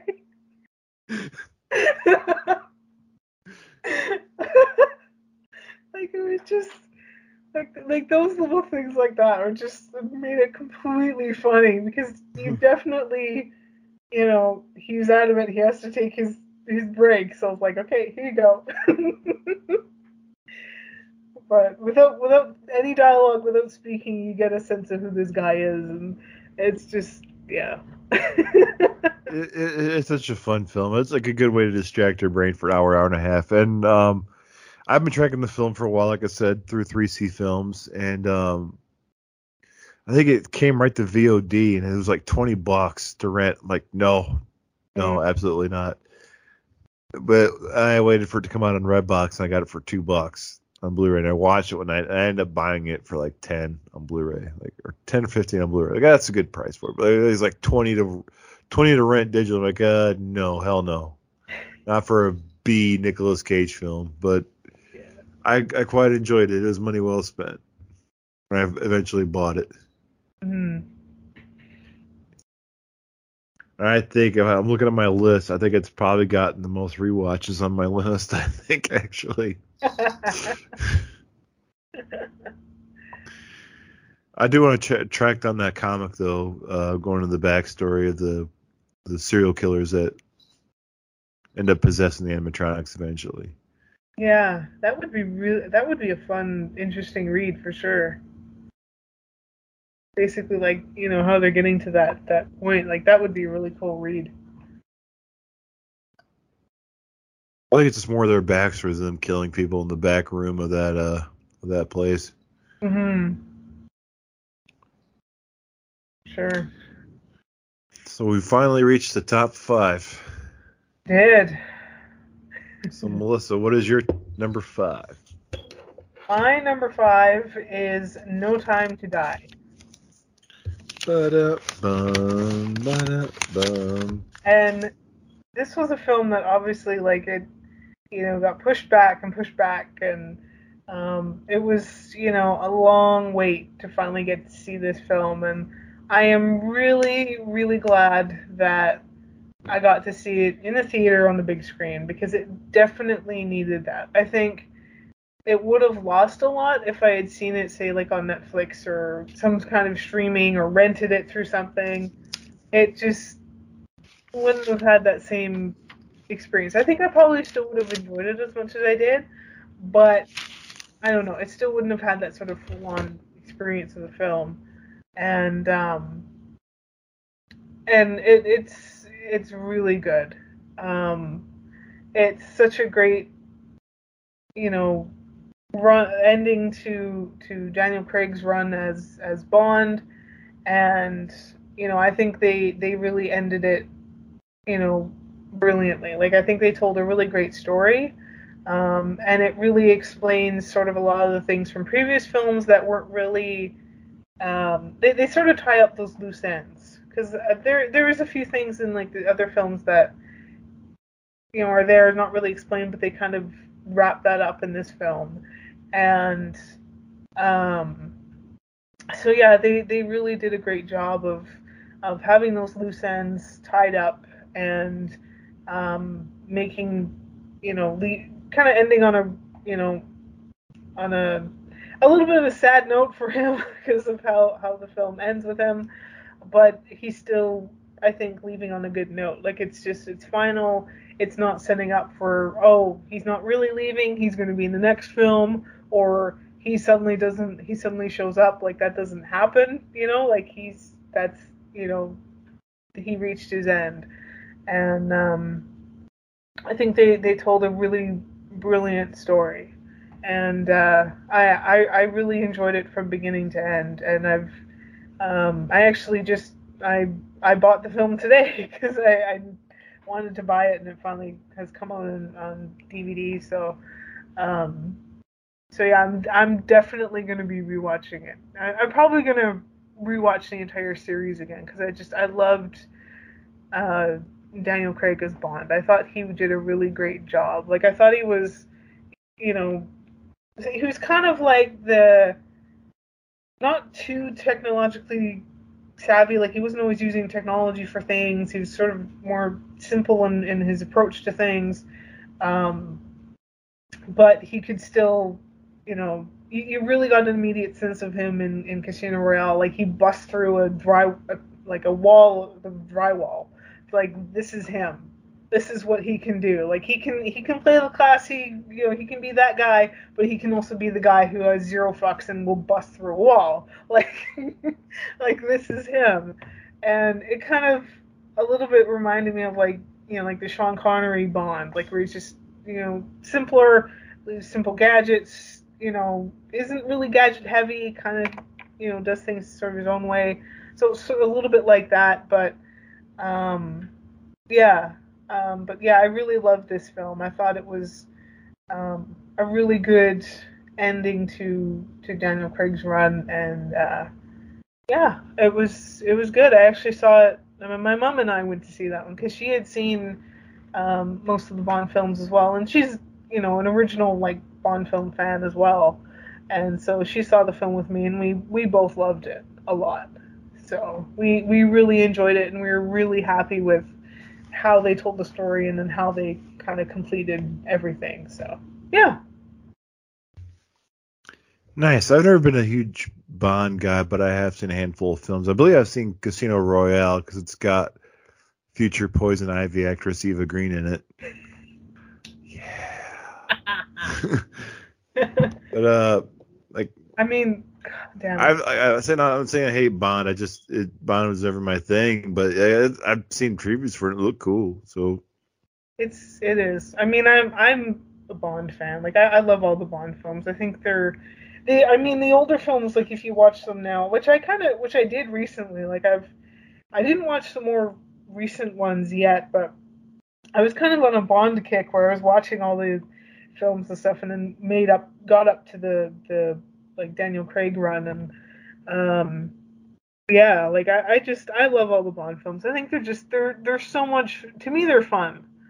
Um a, a little bit unrealistic in some of the situations he gets into but you don't think about it you just have a blast of a time with it. And I mean like and I'm you know the action film fan so that's very much what it is. Um I mean some of the older films not so much. It's more like the the like espionage spying kind of thing where it's not so much action packed not like you know the newer bond films.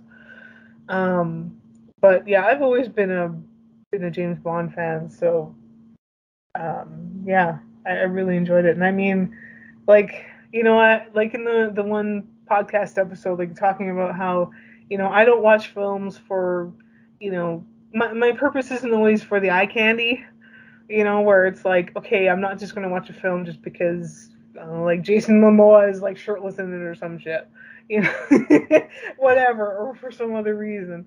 But fuck, i will watch a movie if Jason Momoa is shirtless in it while eating a large popcorn.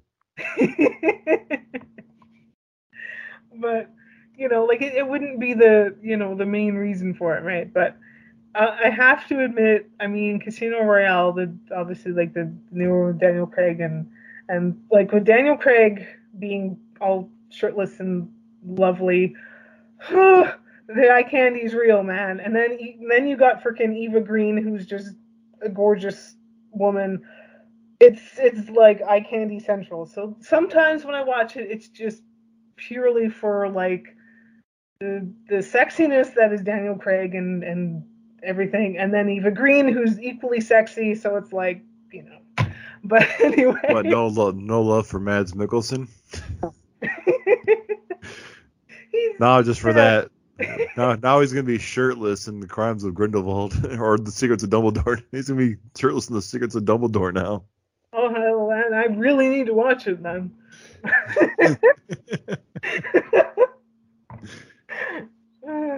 but uh, but anyway, besides that, um, I'm going yeah. to kill the muggles with my wonderful pecs. oh God.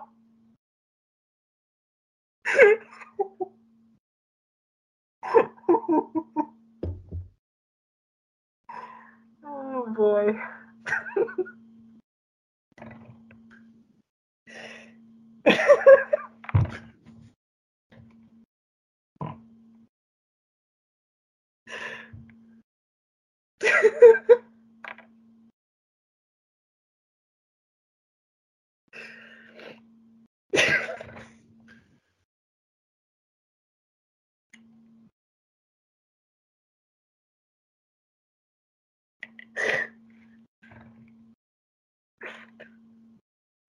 Oh, you're evil.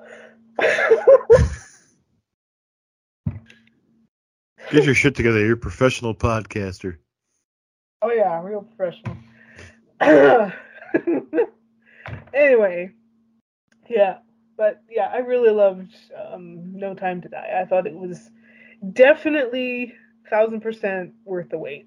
Um, and I know many others that you know have seen the film. Um, I've kind of said the same thing. Like it was definitely, you know, worth it seeing, and it was a great story, and um, it it it definitely ends, you know, sad, but it's also on a good note where it's just, yep, he's concluding it, and you know we can kind of guess maybe who might be the next sort of incarnation of of Bond. Um, but I know there's been a lot of that going around right now. Um, but um, but yeah, I think they did a really great job, and I I really enjoyed the film. So yeah. Well, So that- don't they try? Don't they try to set up in the trailers like it's gonna be a lady Bond next?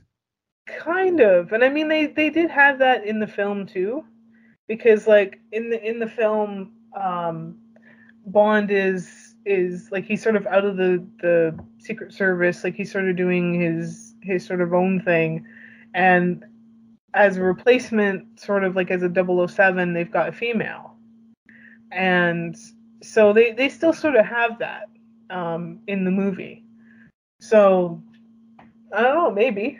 I mean, it could, it could very well be a possibility. I mean, why not? Like, you know, why why couldn't you? You know, it's it's go as I always do, going back to Doctor Who. It's very much like that too, where it's been mostly a male role, and now finally, you know, it's only taking them over 50 years to cast a female, or they actually had a female doctor. So it, it's kind of the same thing here, where there's the potential for there being a female um, 007. So you never know. I mean, that would be kind of neat. It'd be something different. Yeah. But I don't know. Like, if if that becomes a thing, I think that'd be kind of neat. But if it doesn't, well, that's fine too. You know. Well, hopefully the world embraces it better than they embraced female Ghostbusters. Oh yeah, I would I would agree.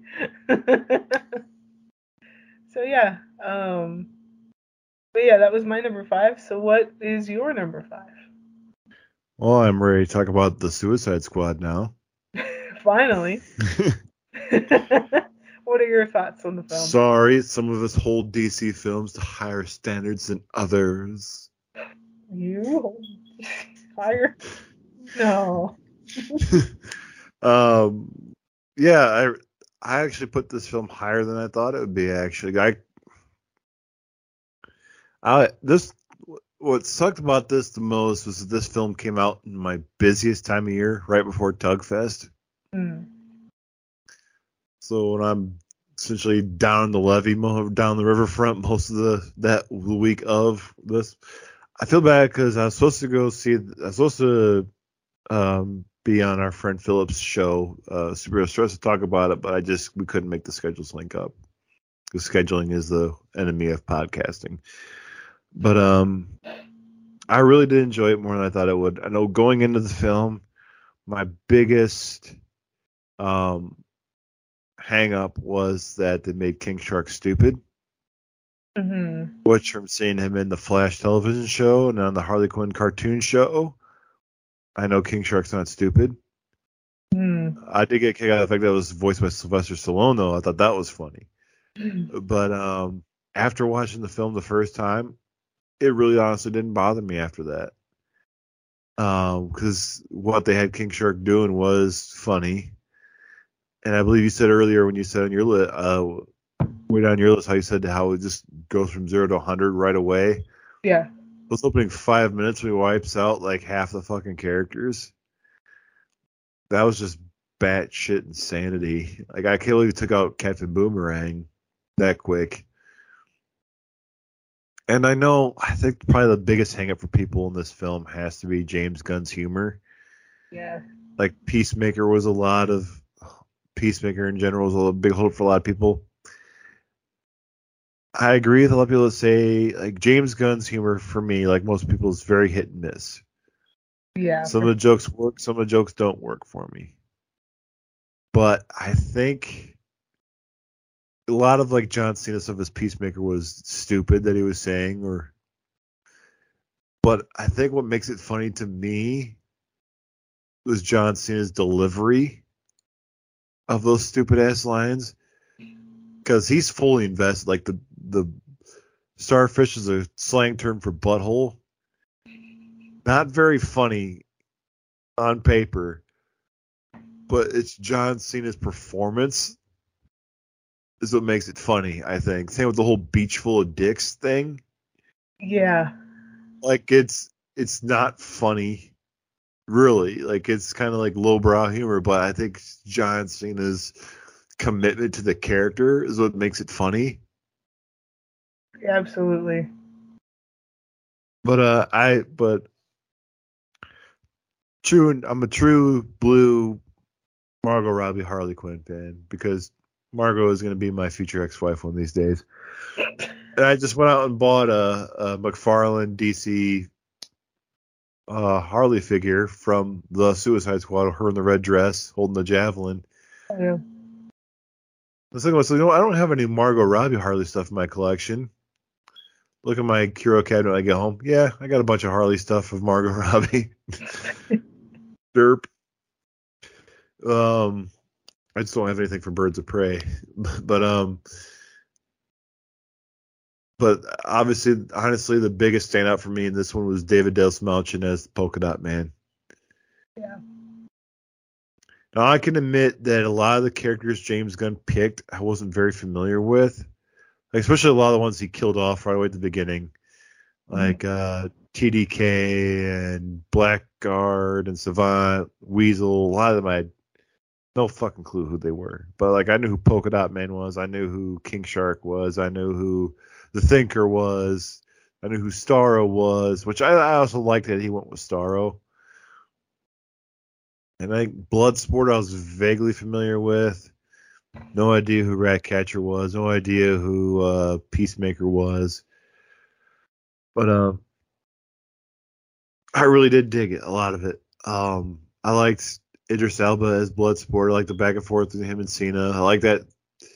I like them and at the camp going back and forth, killing people off. Like like his interactions with Sebastian the Rat, all that stuff. And um, but like I said, what I really love most is David Dastmalchian as the Polka Dot Man. hmm Like he, uh, for those of you who don't know, I worked at a haunted house this past year. And my last week in there, I worked in the clown room. With all black lights. I made a polka dot man costume, and uh, I ended up tagging David Dastmalchian on Twitter, and he ended up liking the post, which I thought it was pretty cool. hmm I was like his dry black. I, I like his dry. Like I talk about how earnest John Cena was with his delivery and his peacemaker lines. I love David Dastmalchian's delivery of Polka Dot Man's lines too. Like we're all gonna die. I hope so. or how he replied with uh oh when they're in the camp they like they're trying to do like oh those those people were done when we got here. And he just plainly dryly says I imagine they're all my mo- I, I imagine they're my mother in my head and I killed them. Like how flat he says it or uh, he, they're in the bar and he talks about how uh all the people that die in drunk driving accidents and shit. Like one drink didn't hurt anybody except for all the thousands of people that die in drinking and driving accidents every day. Like wow. Like, so I really thought that is like he was. The, I think he was the MVP of the movie. It made me sad that he died too. Yeah. Yeah, I, I quite I quite enjoyed him, and I quite enjoyed like you know him. You know, I, like I saw my mom, whatever, and and those kind of moments with that, and and and I did enjoy like his dryness of just you know delivering this, you know, um, like the things that he said, and just saying them so sort of dryly and a, li- and a little bit just casually, you know, um yeah, I really enjoyed that, and and yeah, like I did not expect, you know, this film to be that savage, not even five minutes into the film. Um, but um, yeah, it was. It's just a ton of fun, and yeah. Um, like I said, going in, my biggest hangup was King Shark being stupid. By then, I actually yeah. enjoyed King Shark too. But I think they, you know, like I didn't really so much like that either. I'm like, okay, really, you're you're making him stupid when he's he's not. Um, but I think it did pay off in the end, like what they had him doing, like him, you know, ripping people in half, like just kind of being savage, like just okay, like he's he's more than just hand. hand. yeah. like he's he's more than that. So I think I think he, he was a little bit redemptive for him because he. Well, every every team needs the muscle, much like Killer Croc in the first one. You need yeah. your muscle. For sure. But. Harley's your wild. Harley's your wild card, and then uh, Bloodsport is your leader. Yeah, for sure. Like I, I really loved. I mean, I I love Harley Quinn anyway, and I love Margot Robbie's Harley Quinn. Like she's just amazing. Um, she was uh, seriously born for that role. Um, but I, I really loved her in this, like just how kick ass she is. Like when she she gets out of the the jail and she just that whole sequence of her just amazing. I kind of wish we would have gotten more of Harley in this one. I think it's one thing that the film was really lacking was more Harley. Yeah, we got the lot. Yeah. We got her. We got her side plot. But I think we needed more of her in the central role. I think. Yeah, I think so. But yeah, but yeah, I I definitely when when going into this, like I was not familiar with really any of these characters except for obviously like King Shark and Harley Quinn, obviously. Um, but that was sort of about it for me. Like I, I these are very much under the radar characters for me. So it was kind of neat to get to know them for you know a little bit and um, yeah. You kind of had to figure off the off the bat that it, James Gunn going so deep in the vault that you know a lot of them were going to make it. With it being Suicide Squad movie in general, you know the level of how deep he went in the vault, you knew a lot of these characters weren't going to make it out alive. Yeah, absolutely. Yeah, yeah, and, and kind of figured that out, and obviously you proved that in the film. So. uh, yeah, and I do like having the inside joke now with my my tug ma- uh, my my tug master and teammate Michelle. I do the hand.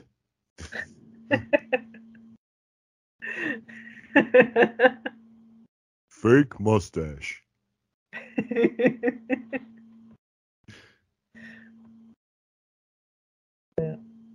The fuck would I want a leaf for? He wants to give you a pretty leaves to show he has no means to harm. the stuff with Sebastian was funny too. Is that rat waving at me? yeah. it appears that way, yes. Why? I guess is he's friendly.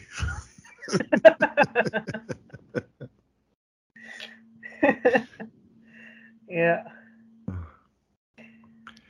Uh, so what is your number four? My number four is the Mitchells versus the Machines. And um, I, I again like it was one of those ones where um, I, I thought it looked kind of interesting, but it wasn't one that um, you know, I was uh, kind of wanting to see or anything like that. It was just like, actually, well, it was more or less. Um, who was it? I can't remember. One of our our podcast friends had seen it and they really loved it, and it was kind of getting some really great uh, reviews and things. And so I was like, well, I'll check this film out, and I absolutely loved it. Um, it is such a feel good animated film. Um, and it's gotten several re-watches from me. Like it's, it, I've I've rewatched it quite a few times because I just I love it so much. Um, it's it's kind of it's it's a little bit of of a maybe not so much dysfunctional family, but a little bit like maybe more not dysfunctional, but more disconnected family because they're all kind of doing their own thing and and they've kind of gotten away from um, kind of what they used to do and you know like I, I love like the daughter. She really has dreams of going to film school and you know being a filmmaker and she makes these little mini short films and things and and so she has that dream and it kind of gets a little bit interrupted when her parents want to drive her to the college or to the, the college or university whatever where she's taking this course and then suddenly its technology is you know there's the whole thing of oh a new upgraded technology and whatever and well soon that technology takes over and it's basically them this family battling against this technology and it's just it's so much fun it has got so much it's it's your action it's got humor um and it's just and a lot of heart to it, especially kind of throughout the film. There's there's a lot of heart touching moments, and um, yeah, it's it's so good. It's a hell of a lot of fun. I want to say it was probably Lisa.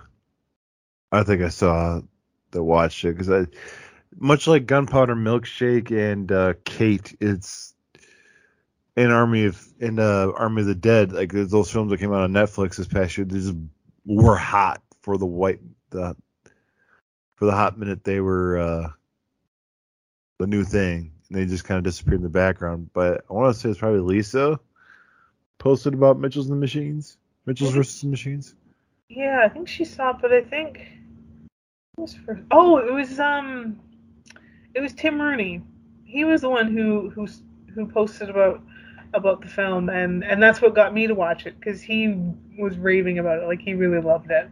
And i think i think i know why like he really loved it probably because like the girl like she dreams to be a filmmaker so i think that connected with him a lot because i know he's he's he's a filmmaker and he, he that's one of his things that he wants to do so i think that's why he you know. I mean it's a really fun film but he he was an influence in me watching that that movie and um you know it's uh, it's so much fun. I, I would really love to own the film. Like I want to buy the film because it's I've rewatched it so many times, and I think even like I mean it's still on streaming, but you know I if I own the film, I'm probably gonna watch it even more because it's just such a feel good, fun film. Yeah, I, like I said, I think Mitchell's versus Machines, much like Kate and Gunpowder Milkshake and Army of Army of the Dead, like they had their moment in the sun. They were white hot. Oh, absolutely. It seems like a lot of streaming films this year, like they had like their week or two where they were the thing. Yeah. And then they just disappeared once like a new theatrical release came out. But yeah, I, I do remember that one being burning white hot for a while too. Yeah, it absolutely was. Um, yeah, all those ones that you mentioned were were definitely uh, you know, definitely a, a thing for a while with, with people. And I mean, it's still, I mean, the Mitchells versus Machines is still a thing for me. Like, I, I absolutely just love the film. It's just too much fun. So, yeah. So, um, so that's my my number four. What is yours? I think mine might be a little controversial being this high in my list. Uh oh but this one got a lot of replay out of me and this one has made me scratch my head so much when I hear people hating on this film. My number four is Mortal Kombat. Okay. I watched this with my buddies, my brothers Mikey and Jason and Kevin. We got together. We had some food at Mikey's house. We threw on Mortal Kombat, and I loved it. I do not get all the hate this film gets because I have heard so many people crap on this film, and I go, in a world where Mortal Kombat Annihilation exists, you think this one is bad? well, they're not even a tournament. Okay, smartass. Point of order, number one. Halfway through the first film, Mortal Kombat 95, they ditched the tournament. In Mortal Kombat Annihilation, there's no tournament at all either. Hmm. So quit. So the, your argument there is invalid. They're getting to the tournament because they said Shao Kahn is trying to get rid of the Earth Realm fighters before the tournament starts, so he can take over the Earth Realm. Yeah. I guess some people can't wrap their brains around that. Mm. But I, I, I also think our friend Philip Barker is probably the only guy I of our friend of ours I've known in the podcasting world that's enjoyed this film as much as I have. He's openly admitted like he loves this film. I really loved it too. Um, I, I think I was gonna put a little bit higher or lower. It's got. I bought it when it came out. Blu-ray. I get. A, I gotta get a lot of rewatches. Cause I love the Scorpion versus Sub Zero stuff. That stuff is great. Goro looks so much better. Uh, Goro's not in the film very long. Some of the we get some fatalities. We get some flawless victories. Like some of the stuff is so much better. Uh, the guy I should have his name. The guy that played Kano. Oh my god, he's my favorite character. He is so fucking funny. Because uh, there's a. Have you seen it, Melissa? I haven't actually. No. Right. Well, well, there's this. Although they're tracking on people who have dragon tattoo, these dragon marks. That's how they know they're in the tournament. And um, there is uh, Sonya Blade has Kano tied up, and Kano has the mark, and Kano's just like this vile dude. Every time he opens his mouth, it's like vulgarity coming out. And uh, Sonya doesn't have the mark, and she's talking to the, uh, Cole. This character's not in the game. The character's not in the game. Um, another complaint you hear about the movie. Mhm. She's talking to Cole, who we find out who's a descendant of Scorpion. Spoilers. Um, has the mark, but Sonya's ta- talking about how she doesn't have the mark. And you hear Kano in the background go wah wah.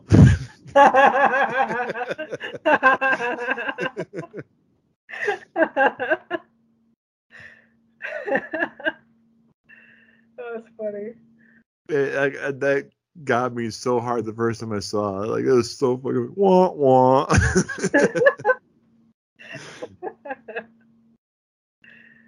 I I really enjoyed this film. It is so fun. Like I I can't remember. I watched like a month or two ago just because, and like it, it, was fun. I I really enjoy it. I like the so the Scorpion and Sub Zero stuff is so good, so good. Those fights are so good. Um, Jax looks a lot better in this than they did in Mortal Kombat Annihilation. Um, Liu Kang looks good. We get his uh, we get his uh, cousin Shao Kahn. His, his yeah, his cousin Shao Kahn, Shao Kahn, and then Shang Tsung is the. I got him all confused. It's been a long day. Shang Tsung is the leader of the uh, the Dark World. Um, we'll get some other characters before that just look so badass. The movies, uh, Lord Raiden looks so much. No, no offense to Christopher Lambert who played Lord Raiden in the first Mortal Kombat film, but Lord Raiden looks so much better in this one. It's real. I think he'd. I think he'd dig it, especially the Scorpion Sub Zero stuff. If you saw it, Melissa. Oh, definitely. Um, uh, like, is it a, is it a film that would like it sort of stands on its own, or is it kind of have to see the other film? Like, I'm familiar with the video game, and I have played um a little bit of the the one of of Mortal Kombat. Like, I know I get the It- gist of It's what. it's it's its own thing. Okay, so I could I could just kind of throw it on and watch it and Yeah, you don't need to watch the other two films to know what this is about. It's it's it's its own universe. Okay. Because that's what I was like. I know you, you had mentioned that there was like there was other films and stuff, and so I was sort of interested in seeing the film because it looked really cool. Like it looked like oh this is a kick-ass film. Um, but I just I don't know. I just didn't really get around to seeing because I kind of thought oh I have to see like the other ones to kind of know. But okay, as long as it's a kind of standalone, then yeah, I'll definitely be checking it out. Then. Yeah, if you need to know who the characters are, yeah. But if if you've played the games, you're familiar with most of the characters like Goro and uh, Liu Kang and Kano and Sonya Blade and Jax and Scorpion, Sub Zero, all them. Yeah, yeah. You'll be good. Okay, cool. I'll have to check it out then. Yeah, like I think you'll love Kano. Kano's pretty fucking funny. Probably. Uh, what is your number three? My number three is, and this was a pure uh, hidden gem, not influenced by anybody else. Um, nobody else had, had seen it. Um, I think I found it. It might have been on Amazon Prime, maybe. I don't think it was Netflix, but I think it was Amazon Prime.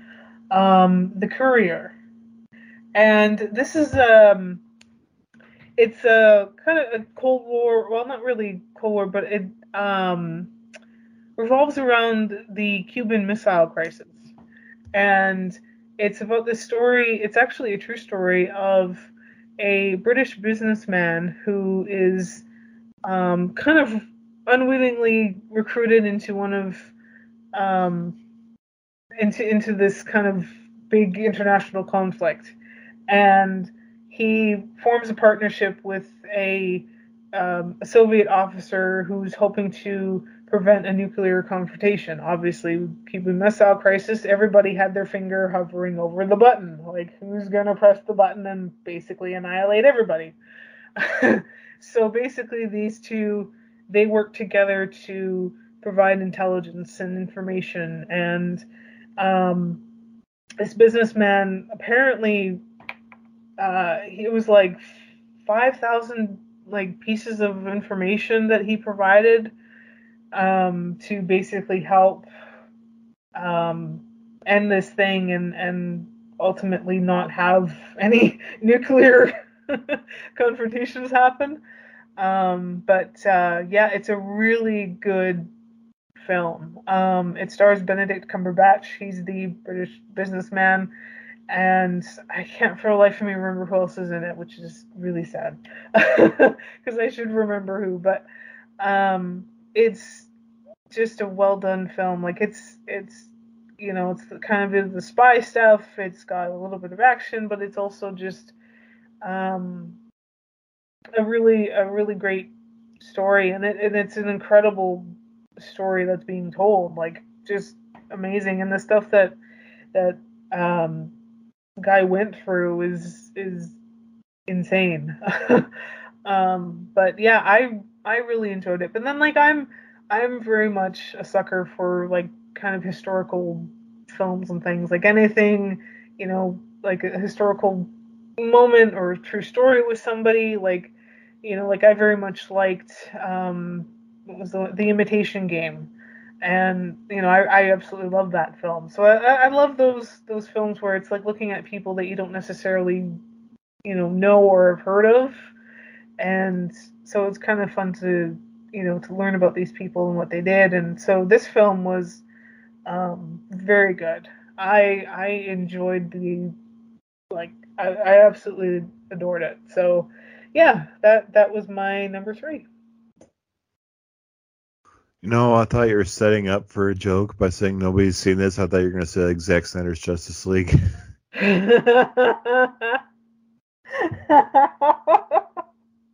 no. I can't talk about that film either yet. Hidden gem. Nobody's seen it yet. Nobody's ever seen this. No. I was not setting up for a joke. The perfect opportunity for like two or three movies. like, oh, Did see it? Yeah, the, uh, Godzilla versus Kong. only a handful of people saw that one. yeah. but yeah, no. no, because like a, a lot of the other, you know, there's been a couple films on my list that, you know, have been kind of influenced by by our friends and things. So um, this one definitely wasn't. It was one that um, had actually been on my watch list for a while, and I just hadn't really gotten around to it because it it just seemed like it would be kind of a heavier film, and it, and it is. Like it's it's not really one that you sort of um you know randomly throw on one day like you know it's it's not really one of those but it's definitely worth a watch um it was one that I was sort of like, you know, I'm, I'm gonna finally watch this because I think it, you know, be worth a watch, and and it definitely was. Um, very very well done uh, film. So yeah, no jokes. no jokes, just Cumberbatch. Exactly, which is never a bad thing, except the o- my only complaint is is Benedict Cumberbatch should never just have a mustache because that man cannot do a mustache whatsoever. and he has that in this film, and it's like, dude, no, no, just please no. you know, only so many people can can can rock facial hair, and it's not everybody. And he can't. I mean, with with Doctor Strange, he can. Um, but like that's about it. Otherwise, he cannot do just a mm. mustache. it really looks ridiculous. but that's it. That's my only like really minor funny nitpick. the whole thing's a nitpick. Oh, Ben Cover shouldn't have a mustache.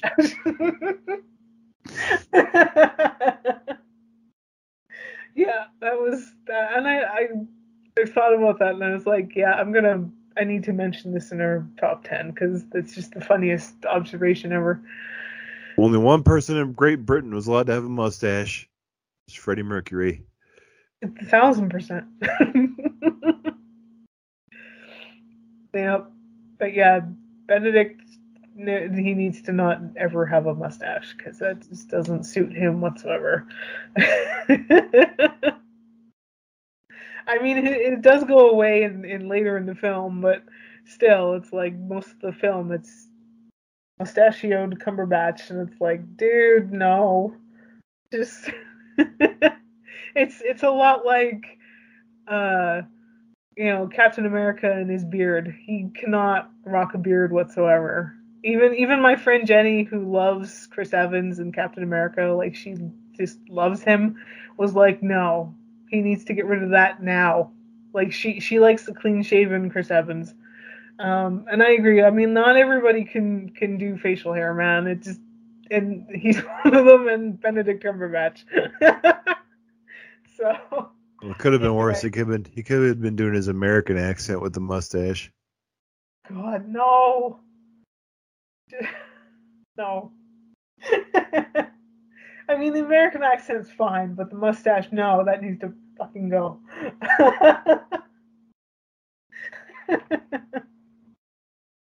so anyway, that that that's it for me. what what's your number three?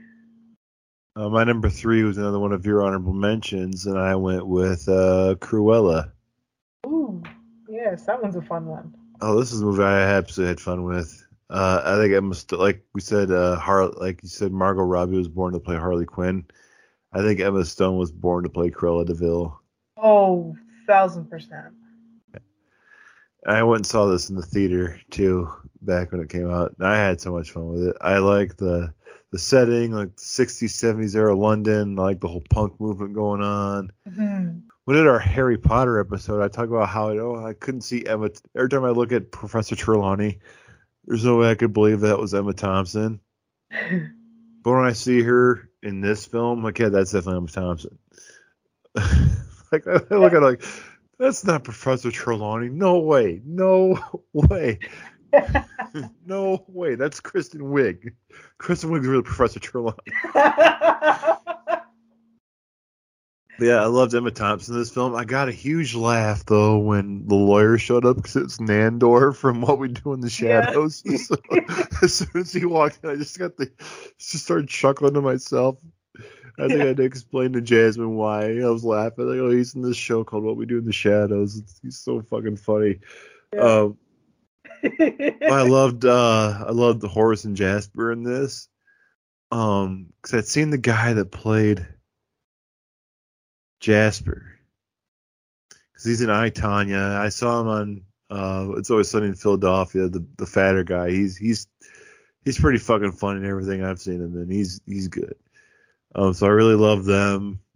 The whole movie I think was just well done, and like the Disney live action movies they've been really hit and miss for a lot of people. Like I loved Dumbo. Mm. I really loved this one. Like I I've gotten a couple rewatches out of this since I bought it too. And the reason why it took me so long to buy this one is just because prices for Disney films are just nuts, man. It's Oh, they are. but I I ended up buying on a DVD instead of Blu-ray. But I, I really I really love it. It's it's a fun movie. Yeah, I, t- I think I told you like yeah the whole plot was her mom Mhm. being the like oh okay it's kind of predictable a little bit you know but um i also loved mark strong in this film he was really good like mark strong's a guy who's like great in everything he's in Oh, absolutely. I mean, like seriously, anything that I've seen him in, he's always been great. Like, no, yeah, he's he's awesome, and he was really awesome in this one too. Like Green lantern shazam the kingsman movies like he's Mhm. great in all those Oh, absolutely, for sure. But yeah, this one, this one, uh, yeah, the Cruella, I I absolutely loved. I mean, having not seen, I mean, I still haven't watched. I'm very late to the party on a lot of films, um, especially Disney ones. But I hadn't seen 101 Dalmatians. I mean, I still haven't seen the film yet. the the original or the live action the original from the 60s Like or the or the one from 19 the one from 2000 No, the the OG 101 Dalmatians. I have not seen. It's a good one Cruella de Vil is one of my favorite Disney villains. So, but I- but I kind of sort of had a, like a familiarity with with Cruella de Vil and who she is. So, and I mean, you don't really have to see it to get to know her in this film, um, because you you really do get to know her and and who she is and and uh, yeah, I had a lot of fun with with the film. Um, there like, I I think my my favorite like you know, movement where like her like that whole punk look. Like I absolutely adored that. Like that was really cool. But I, I did love her other like her creativity with everything else too. Like just really, really great stuff. And um I, I definitely believe yeah, Emma Stone was born to play that role because she did it just brilliantly. Like she was able to play that kind of reserved, you know, girl and then be this complete opposite of of who we sort of meet at first. And just yeah. And, and i mean you can really tell she was having fun with it. Like she she was having a fucking blast. And you you, you definitely you, you have that much fun watching the film. So yeah. I, I really enjoyed it too. Yeah, I think one of my favorite scenes would be the little fashion show she had in the middle of the street. yeah And it's like that reaction of Thompson, she killed my dogs. yeah I like the I got the like I also like the guy they got from the shop to help her out too. yeah he was fun He was he was fun too. yeah for sure I can't remember his name right now. I've only seen the film like once or twice, twice, two or three times. But I, I liked him too. He was fun. But I liked I liked the I liked the relationship between her and Horace and Jasper in this too. Yeah, yeah, that was a lot of fun. I just, I think everybody did such a great job, and like you, you really saw just you know chemistry with everybody, and and yeah, I, I really love that too. But uh, I, I do kind of like it, it was an honorable mention, but it doesn't mean I didn't like the film. Like I absolutely, I, I really loved it. But um, I, I do want to buy the film. I just, yeah, like you said, prices of Disney films is crazy. So I, I still have yet to purchase my copy of it. But yeah, it's Yeah, that- it's so much fun. That was probably the main reason what took me so long to buy a copy of Shang Chi too. Just fucking Disney, man. Oh, yeah, yeah, for sure. So I think now we're in the territory where we're going to be start being on the same page now. I think so. I think we're we've. I mean, we we've had similarities, but mostly it's been similarities from like my honorable mentions. So I think we've I'd say this, I, I'd this is the most diverse we've been on a top ten. Actually, I think so, and that's you know what I was going with. Like I was really happy to have sort of a variety because I'm like probably I I knew we would have some a couple matches, but um yeah, I think we've we've definitely done well with it being diverse. So I think we're definitely thousand percent going to be on the same page for this last two. So, without further dudes, uh, what is your number two, Melissa? My number two is Ghostbusters Afterlife. Ooh. I'm assuming yours is in a different order. I'm not ready to talk about this film. I, yeah, I could I could see which order. Spoilers like a motherfucker. but anyway, yeah, my my thought. I'll share my thoughts on the film, and then we can move on to yours. um, but yeah, I I absolutely had a blast with this film. Um, it.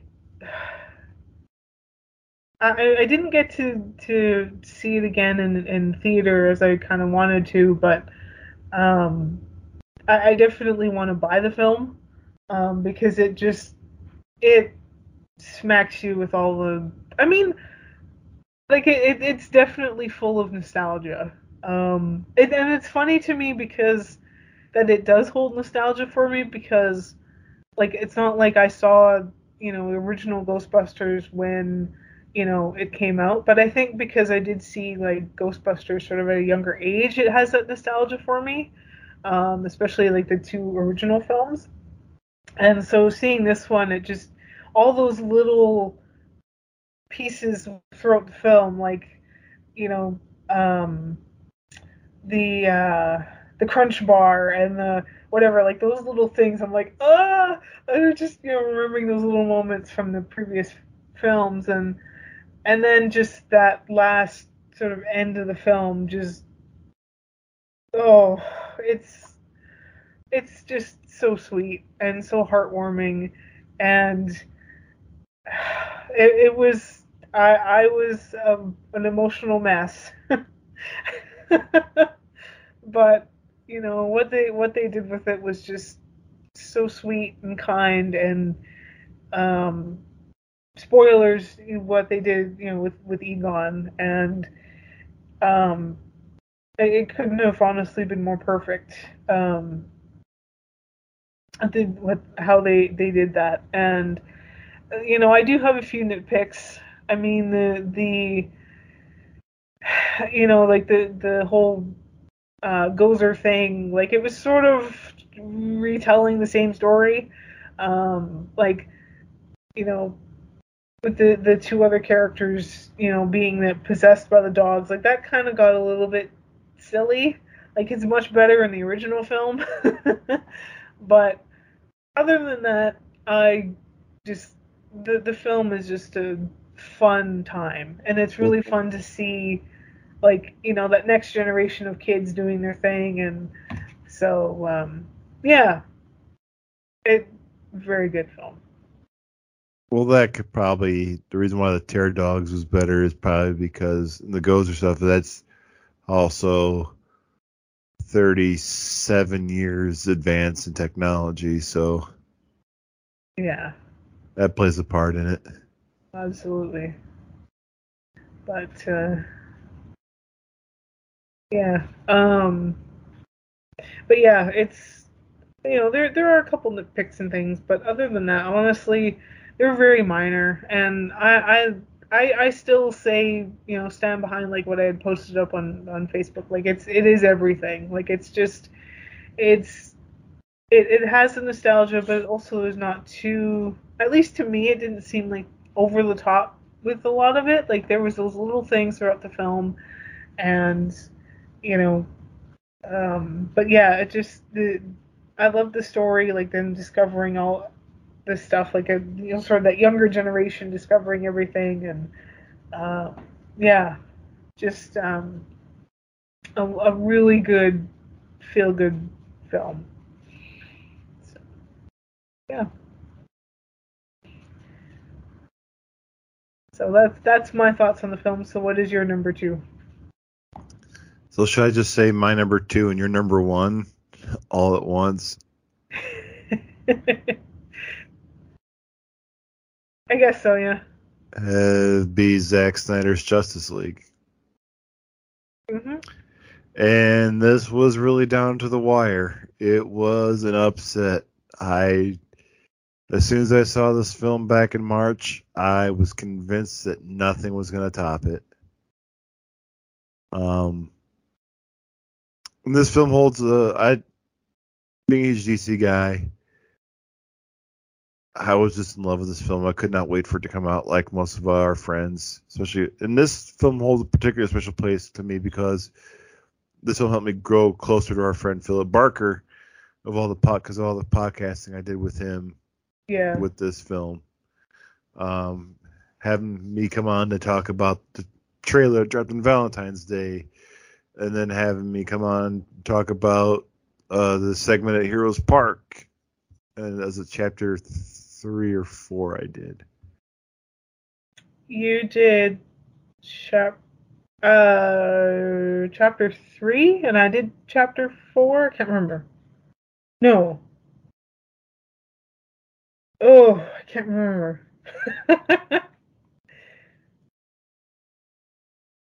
Well, anywho, I did the fi- I did the section at Heroes Park, and so Zack Snyder's Justice League holds a particular special spot for me because it is able to bring me closer together to Philip, make a new like lifelong friend in this nerdy world, you know.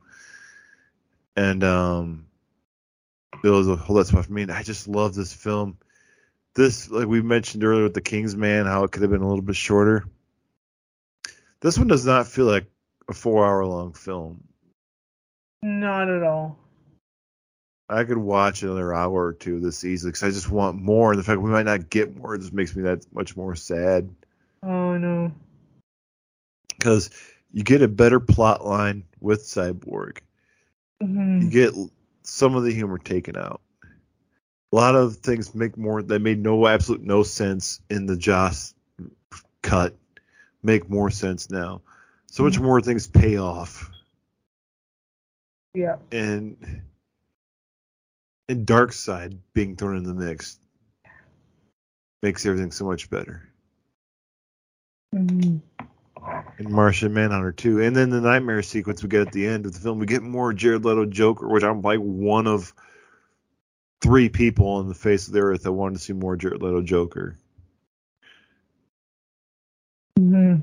like that ex- so we finally got to see joker and batman face off against each other it was so good it was everything I- it was well i every second of this film was worth the wait Oh, absolutely.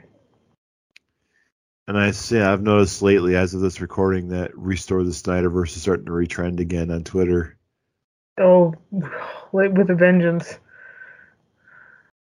But yeah, um, this is obviously um, my my number one uh, for the year, and it and it stayed there. Like I, I basically cemented this film at number one for me um, because it was just uh, an incredibly done film, and seriously I, I wish we could have got this earlier, but it was certainly worth the wait. Um, it is just so incredibly well done, and it really it. I, I found a new love. Like I, I, you know, I will admit I didn't really get into, you know, Ezra Miller's Flash, um, in the the first the the, the Joss cut of the film. Um, I, I really didn't get into him at all. I didn't really like him. Um, but then seeing him in this changed my mind completely. Like he does an amazing job in this. You really see him in a different light, and so I definitely have found like a whole new respect for him and his you know incarnation of Flash and um really cool to see his story and him grow as as into who he becomes and um yeah and, and just like you know cyborg too and that was you know one of the things that i was brought on to superhero stress to talk about like cyborg's story and and you know it, it really kind of meant a lot to me to you know talk about like i connected with that story and um so yeah and even yeah i i you know, got to be on Superhero Stress to talk about, which was really, really cool, and kind of made a little bit closer friendship with Philip Barker too. Um, so that that was really cool. Um, but yeah, this this whole film was just um, beautifully done. Like, and it's you know, it really does not feel like four hours has gone by. And and ever since the film had come out, I had seen it. I like I saw it once, and then I I watched it again. I think that pretty well the very same day, and I watched it at least six times. Over from from release date, I watched it freaking six times. Like I just loved it that much, and you know it was it was interesting seeing because Mum hadn't seen the um the other cut. that, so I I had still owned the film. I don't own it anymore. Uh, but we had, I put it on, we watched it, and it just it's cringe. It is so cringe, and it just makes me love Zack Snyder's cut of this film so much more. Um, it's flawless. It explains so much more with these characters. You really get a connection with each and every one of them that you get to meet, especially you know your cyborg and your you know Flash and everything, and it's just very well done. And it definitely does not feel like four hours has passed when you're watching it. Um, so yeah, it's it's been some it was cemented number one for me all year. I, I it it didn't change whatsoever. My my two to ten changed a lot. that got thrown around and and shifted and everything, but that number one did not stay because I absolutely love the film that much.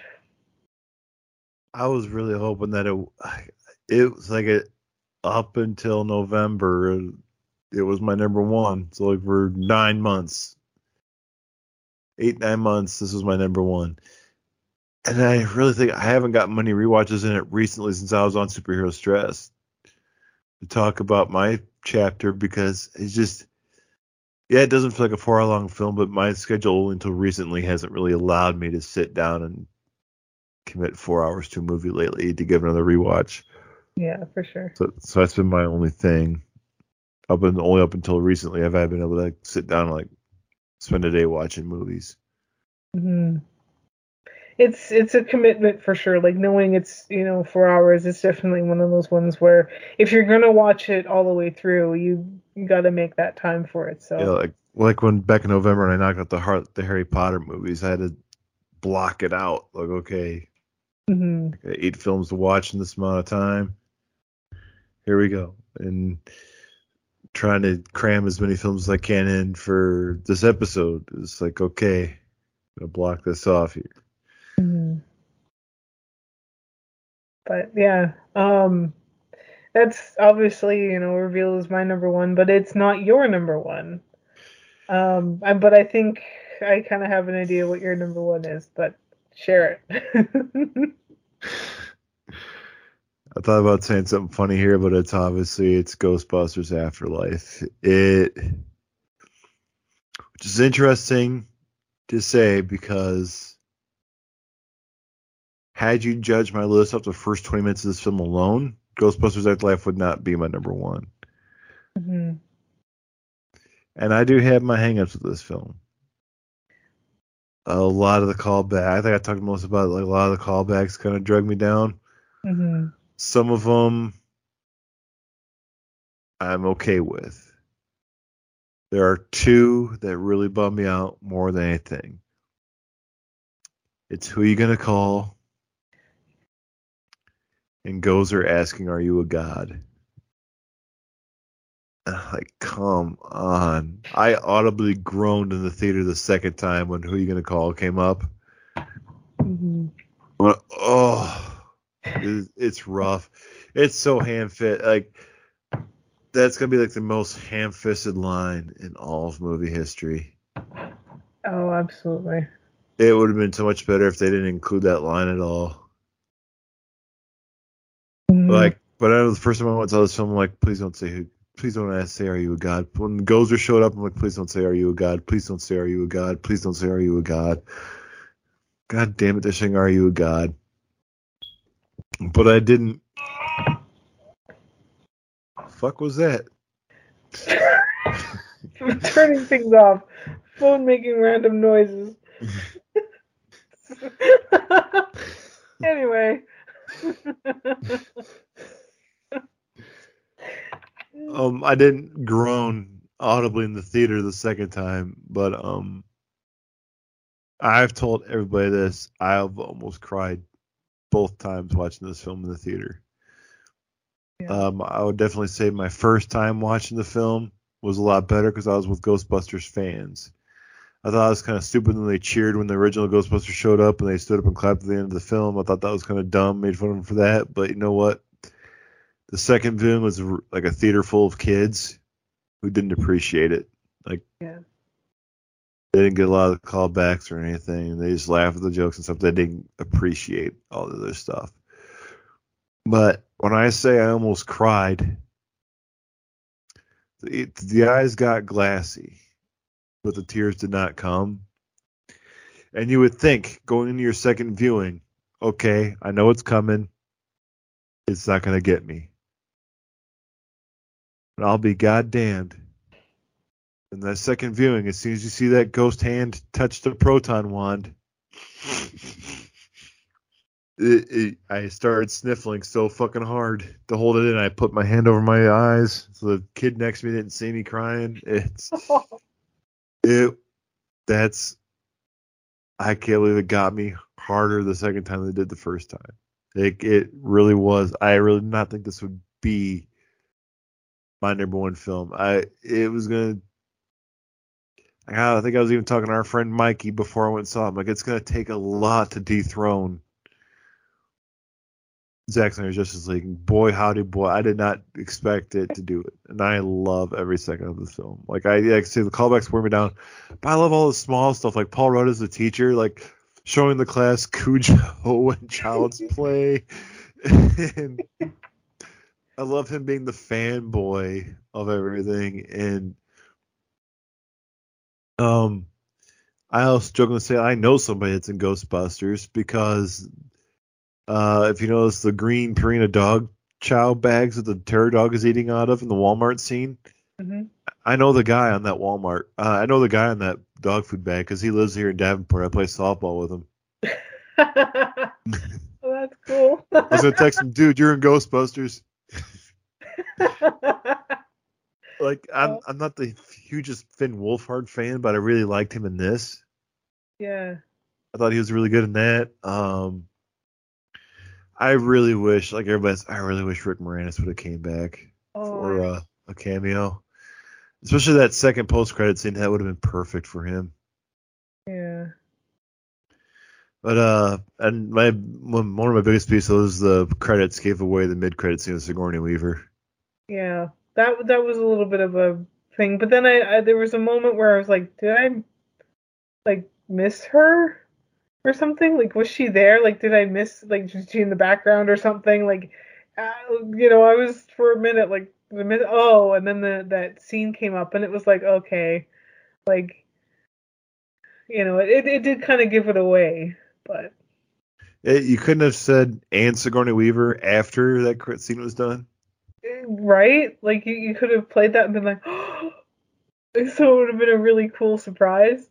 Um, but but how shitty would have it been had they said Rick Moranis in the credits and he was in the post credit scene? I think I'd have been more pissed at that if they would have spoiled like Rick Moranis being in the post credit scene. Yeah, that that would have been a thing. But I, I really wish he he would have been even like I, have seen quite a few movies with my mom this year, and we saw this one and and uh, she even said too, like Rick Moranis should have been in it, like to have that that cameo. Like she even missed it. Like she, you know, so yeah, he was certainly missed in this one. Um, well, the, that that would have made it too. My tattoo guy Nick, who did my uh, Stay Puft on my leg, he's gonna do more Ghostbusters tattoos on my leg. Me and him were talking that post credit scene with Ernie Hudson and Annie Potts, where Winston's talking about how he made his fortune, how he's like restoring the Ecto One and the in the firehouse and everything. Mhm. My buddy Nick said that that was the perfect opportunity for Rick Moranis to be there because he said he had Winston said he started off with one employee. Yeah. Louis Tully is a lawyer and an accountant. Exactly. How perfect would it have been to have Louis Tully be Winston's one employee? Exactly. That that would have been brilliant. But we must respect Rick Moranis' wishes. Exactly. And it, it makes perfect sense. But yeah, it would have been it would have been really really perfect, but that's okay. I mean, you know, the the film itself is just you know, I, I really thought, like I said, had I judged my list based off of the first 20 minutes of this film or so, it probably would be my number one because I was my first viewing. I'm like, wow, they are really shitty to Egon in this movie. hmm, And then it makes that turn where, like, oh, he was right all along. Like when you even when you hear Aykroyd say Egon Spengler can burn in hell, I'm like, holy crap! Like they're not being good to Egon at all. But I, you know, I, I kind of had a feeling that there something was going to be redeemed or explained or or something. Like it sort of had Oh. that sense. Well, with with with Harold being long, if if Harold Ramis was still alive, I could see them probably not redeeming Egon. Mm-hmm. But with Harold being passed on now for almost close to a decade now, hasn't it? Something like that. Yeah, it's been been a good chunk. been it's been a while, like two, 13 or 2013. maybe? Yeah, 2013, 2014. like that. So- yeah. With Ramis being gone, like there's no way they're gonna have him go out like that. No way. Um, Yeah. some of the callbacks I didn't mind. Like they they hung on the Twinkie a little bit longer than they needed to. Yeah. Um, I forgot about the Nestle bar thing. That was like one that went over my head. Uh, one I kept looking for, but I still didn't see it. This is supposedly a jar of pink slime in Egon's lab. Oh, I did not see that at all. Um, I think I did notice that. I remember because I was I was doing the like look paying attention to the background, and I think I did see it. I just can't remember where exactly it was, but yeah. well, I did. I didn't mind like the book stacking in the background or um, the mold spores and fungus that he had down there in his little workshop. Yeah. That stuff I didn't mind for callbacks, but it's the "Are you a god?" thing. I Or like, oh come on, really? I I agree that just that that didn't need to happen. I mean, I it, I get it for the comedy, like you know Ray still kind of unsure what to say, and they're kind of like, dude, Come on, Ray. come on, Ray. Like I I like that because that was funny. Like he's still sort of. Uh, what what what do I say? You know, but the the whole the asking was kind of like okay, we we've been here, we've done that, but it's still that little the, the after moment of him like I don't know what to say was I I enjoyed that part, but yeah, the getting the the possessed thing and the are you a god, um, yeah, and then the the the, the biggest one is yeah the who you're gonna call like that was that was painful, but Yeah, I I didn't mind. Uh, I can't even think of the actress's name, but Paul Rudd and something Coon, isn't it? I didn't mind them being possessed, being the keymaster and the gatekeeper, even though it was almost like shot for shot. Um, but yeah, that was like, oh, I think that's probably a little bit my nostalgia. Like, okay, okay, I've seen the first film. yeah. okay, we get it. Ghostbusters is a thing. I've seen the first film.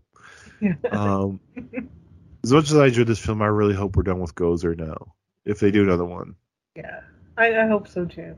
Like they, they could potentially continue, um, but I think that story is done now. I did. I remember you saying you identified with podcasts too. love podcast. That, I I think the biggest contention I think people have with the film is how these kids know how to use all the tools and everything. yeah, I could I could see that. Like they kind of It- It didn't bother me. yeah. It it didn't bother me either, honestly. Like whatever they they figured out how to use these things. I mean, Well- you know. Well, well, here's how I break it down. You have the whole scene of Egon walking Phoebe through how to rebuild the proton pack. hmm So how do we know that Egon wasn't like showing her how to use the stuff too? Exactly. Like how, you know, that was the first thing that that you know, and I mean she she was really smart. You know, we yeah, know so, so so she could if I could put eight two and two together. exactly. So I, I think she, you know, it, it's not a stretch for her to for you to think that she figured out how to use these things, but then maybe Egon also had that influence of teaching her like this is how this, you know, how these things work. Like he showed her how to put together the proton pack. So that you know, but yeah, that didn't that didn't bother me in the slightest. Like Yeah. you I like the little lights flip over the wall and all those degrees. Okay, you're a genius. I get it. How'd you learn how to do all this stuff? Oh, you're a genius. Yeah, yeah, I like that. but yeah, it um going back to yeah the podcast, like you know, seeing that film with mom and she freaking she elbowed me and just smiled. It was like, shut up. I'm like, So- yep. so if we if we were char- movie characters from 2021, you're podcast and I'm Rasputin then. I mean, yeah.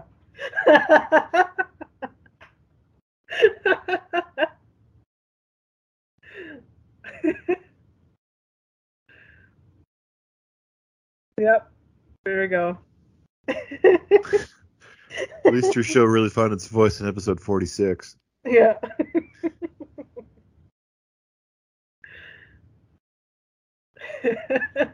I would say like the only thing I with the mom, I would be okay with her being pissed off at her dad Egon. Yeah. I think it was the anti-science stuff. I think is when it gets a little too overboard. yeah, a little bit when she. Just because, just well, just because. Okay, you can hate your father if you must, but you you hate science in general just because he was a scientist. Yeah. I, I agree that was a little bit overboard. And then she, you know, she kind of immediately buys into it sort of after that. And it's like, okay. You know, but yeah, that that was a little bit much. Like, it's understandable. She has that sort of that resentment towards her father and, and, you know, doesn't so much, you know, doesn't like him very much because of, of what he did and whatever. But to go that length, yeah, I, I agree. It's a little bit much. But uh, yeah, and then the I think it was perfect that we get one shot with Ivan Reitman as Harold as Harold Ramis standing in hmm for him. But then, so the tears first start to come when you see that ghost hand come onto the proton wand, Yeah. and then they happen again when Egon hugs his daughter and he just fades up into the stars. I think it's when they're saying their goodbyes to him too, like when you see Aykroyd cry. Yeah, when they're they're all sort of getting emotional and yeah, that the minute he goes up into the like I'm fuck, I'm gonna cry just thinking about it. Um it, it just yeah, that was when the waterworks started for me. I could not like like I I'm usually pretty good holding back, you know, in the theater tears and things, but this was just no, I could not do it. I cried. I outwardly cried. uh, that just, yeah. when when I went and saw it for oh, well you you said it yourself when I went and saw it for the second time you were seeing it for the first time actually at Yeah. the same time Yeah, we saw it on the same day at the same time, which is kind of So- cool. so I knew this was my number one film the second time I saw it because it garnered the same reaction the second time Yeah. Because, like I said, you think, okay, you know it's coming up, so it's not going to get you this time. But it's like how Dumbo gets me every time. It's how Peanuts gets me every time. Yeah. Even though you know you know it's coming, it still gets you. Yeah. So the fact that I knew that Ghost of Egon was coming, it still got me to like well up. Hmm. That's yeah, how I knew this film had something. Yeah, absolutely. And I mean, you know, that's you know the the emotional thing. Like I, I sort of mentioned at the beginning of of this episode, like for creating this list, I wanted it to be each film to have some sort of meaningful things for me, um, not just be a simple film that I I liked, you know, and just be like, oh yeah, I liked it, move on. I wanted each one to have some meaning, and certainly these like coming up to the kind of that top five definitely did for me. And I know like I mean like Ghostbusters Afterlife is is really in a fist fight with with the Justice League. but it, you know Justice League is, it cemented that a little bit more but um but yeah like he- like Ghostbusters is definitely one of those ones where it's just yeah um it's just a really wonderful film. There, you know, yeah, we have the few nitpicks, but um, yeah, even even when I when I finally get around to purchasing the film and watching it, it's still probably going to make me cry every time, because it's just such a such a, a moment, you know. So Every time I want to like, if, if I want to do something to get Mikey to laugh at work, I'll go, "Hey, my name is Trevor." Doing the whole Finn Wolfhard thing.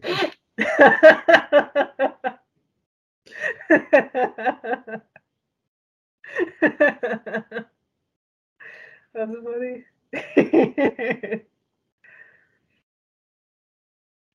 Yeah, once like once I said once I saw the second once I saw the film for the second time and it gauged the same reaction that it did the first time with the tears and everything. and Like, yeah, this is something special. Ghostbusters has been part of my life for a long time. So Yeah, same. I mean, same here. It's, you know, it's the one. I mean, both of the the films. Um, it's it's a one of the two films that I can, you know, if we were say if we were to do an episode about it, I would not need to. I probably still would rewatch it, but I really wouldn't need to because I know it from like the back of my hand.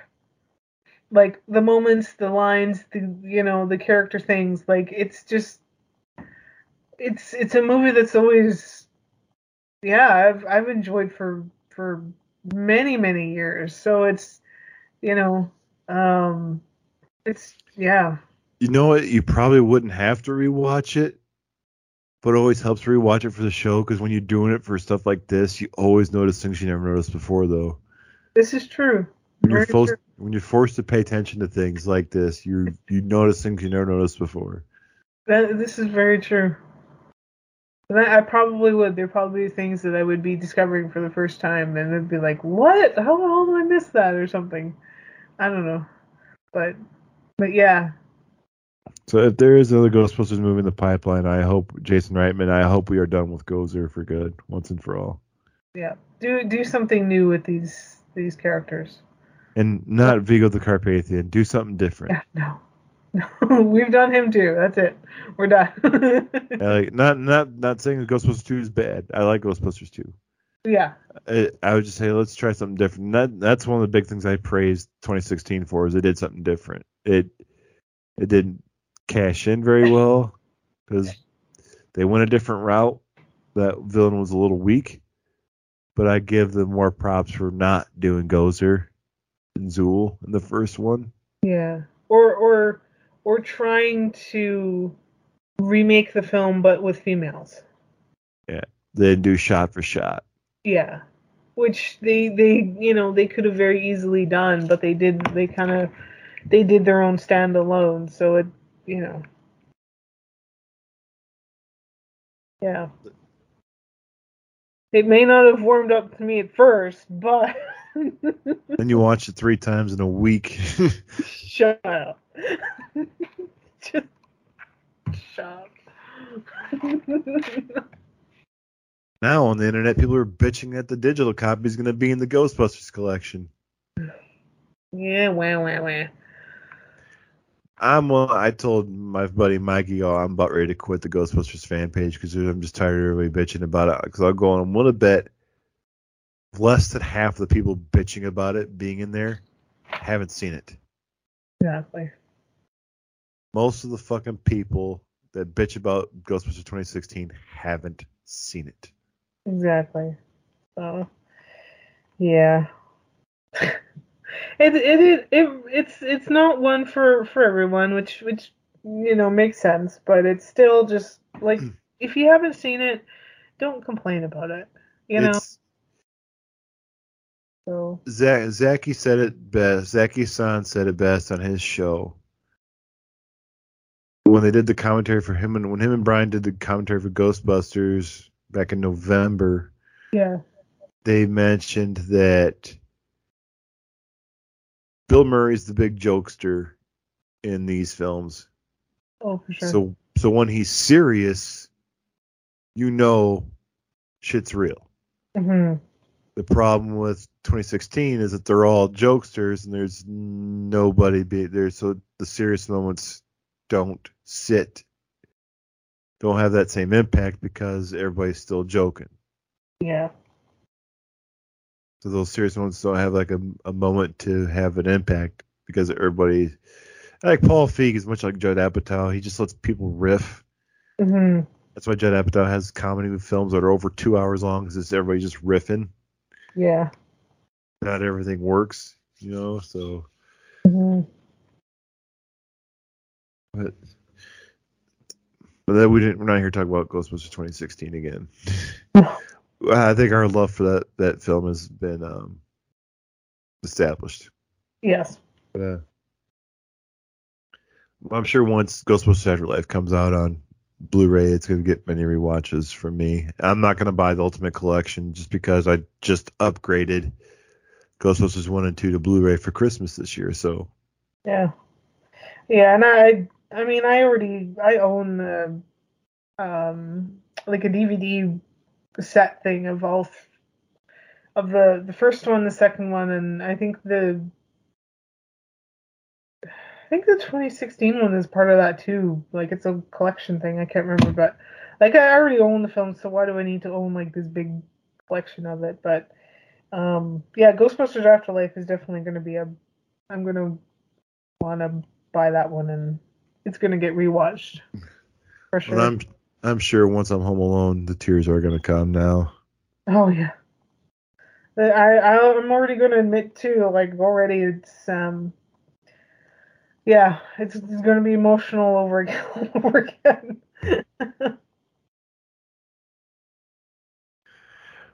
Well, I think that's about all I've had to say for the night. I think Mhm. we've been talking a long time. Yeah.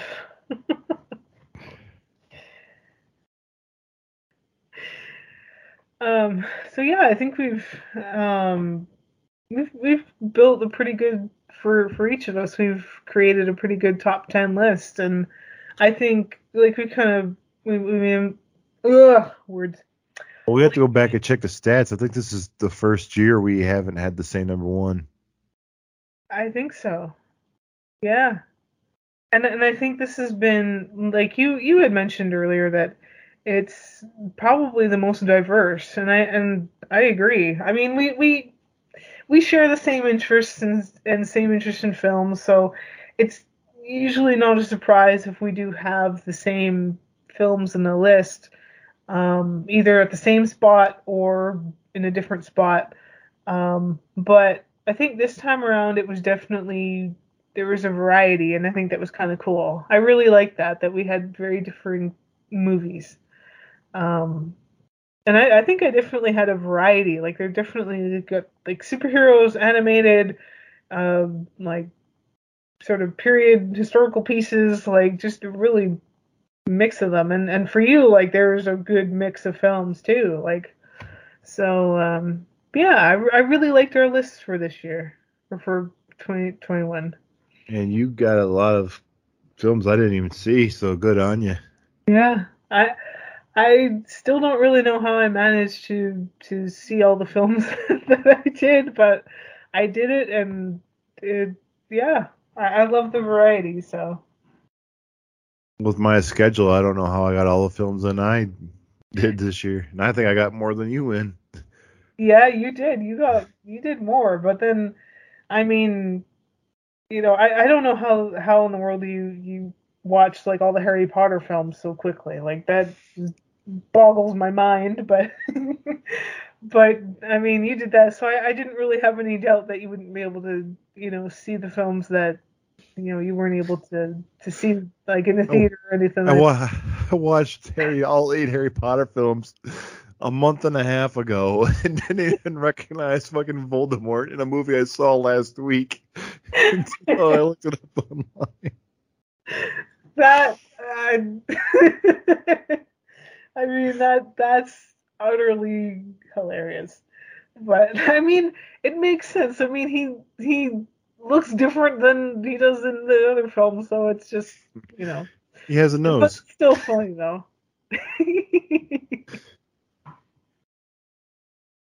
Uh, so to recap, before uh, depri- uh, so to recap before sleep deprivation completely takes my brain over. um, Melissa's top ten. Number ten, she had Gunpowder Milkshake. Number nine was Kate. Number eight, The Suicide Squad. Or should I call it James Gunn's The Suicide Squad? Seven, Nobody. Six, The King's Man. Five, No Time to Die. Number four, The Mitchells versus the Machines. Number three, The Courier. Number two, Ghostbusters Afterlife. And number one, Zack Snyder's Justice League. Mm-hmm. What a list. and um, I'll just recap uh, Jared's picks for for 2021. At number 10 was Matrix Resurrections. Uh, number 9 was The King's Man. Uh, number 8, Free Guy. Number 7, Shang-Chi, The Legend of the Ten Rings. Number 6, Willy's Wonderland. Number 5, The Suicide Squad. Number 4, Mortal Kombat. Number 3, Cruella. Number 2, Zack Snyder's Justice League. And number 1, Ghostbusters Afterlife. Yeah, there you have it. That's that was a hell of a 2021. There was so much to choose from, and there was so many things I didn't chance to see yet this year, this past year either. Yeah, for sure. I know there, you know, like the the few in your list, like Mortal Kombat and things like that, like and Shang Chi. Um, I, I definitely like. I I want to check those out, but I just, oh, I didn't really, um, didn't get around to seeing, but I'm definitely checking them out now. But yeah, like I said, I really love our list. Um, Well, I think I didn't say. I, I think I glossed over the best point of Mortal Kombat that came out this year. It was rated R, so we got to see like blood and shit in it. yeah, and I know, like you know, being the you know the horror movie fan, it's always about like the epic kills and stuff. So I'm sure that you know,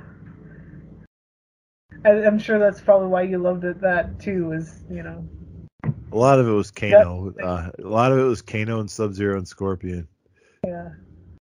Yeah, But uh, I think you'll have fun with Shang Chi and with Mortal Kombat. Like two different movies, but like, I think you'll have fun with them. I'm kind of excited to to check them out for sure. I think like you said, like I'll have fun with it. So I'm looking forward to giving them a watch.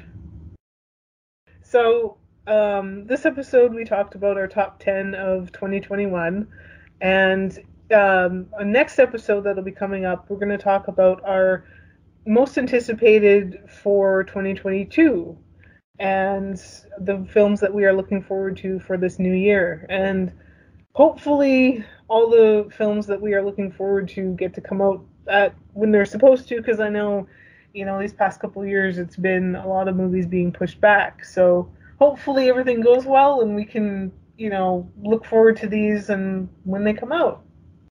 I already know one of mine's been pushed back. oh no yeah. But uh Melissa, before I forget any, so Melissa, before I forget how to talk more, um, where can our listeners keep up with you?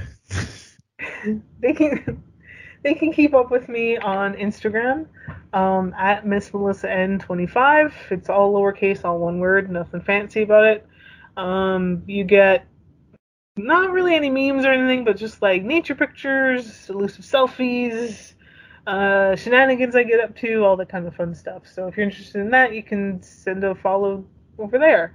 Um, I also have an art page on Instagram, which is called Scribbles of a Wannabe Drawer, and it's where I post all the quirky art that I do. And where can they find you, Jared? I've been up since five o'clock. Do you think I? um, if you want to keep up with me on Twitter and Instagram, you can find me at QCA underscore Mista M I S T A underscore J.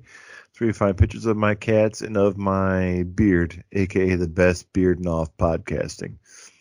Um, yeah, that's where you find me personally. But as a show as a whole, you can find us on Facebook, Twitter, and Instagram at Nerd Nations Podcast. And don't forget to send us an email at nerdnationspodcast at gmail.com for any suggestions or listener questions. And if you want to keep listening to us as a podcast, you can find us on our home at Podbean. Um, also find us on Apple Podcasts, Google Podcasts, and iHeartRadio. And also uh, be sure to give a like and also a review um, because it helps us be a little bit more noticed within the podcast community. So be sure to join us next time when we talk about our most anticipated films of 2022. And even though this year has been quiet so far, one would say almost too quiet, remember the world is still scary, so the best way we can get through this is to be excellent to each other. And nerd on, dudes. The thoughts and opinions expressed by your ambassadors and their guests are theirs and theirs alone. And do not represent the companies they happen to work for. Thank you so much for listening, and we'll see you next time. Thanks for listening, guys.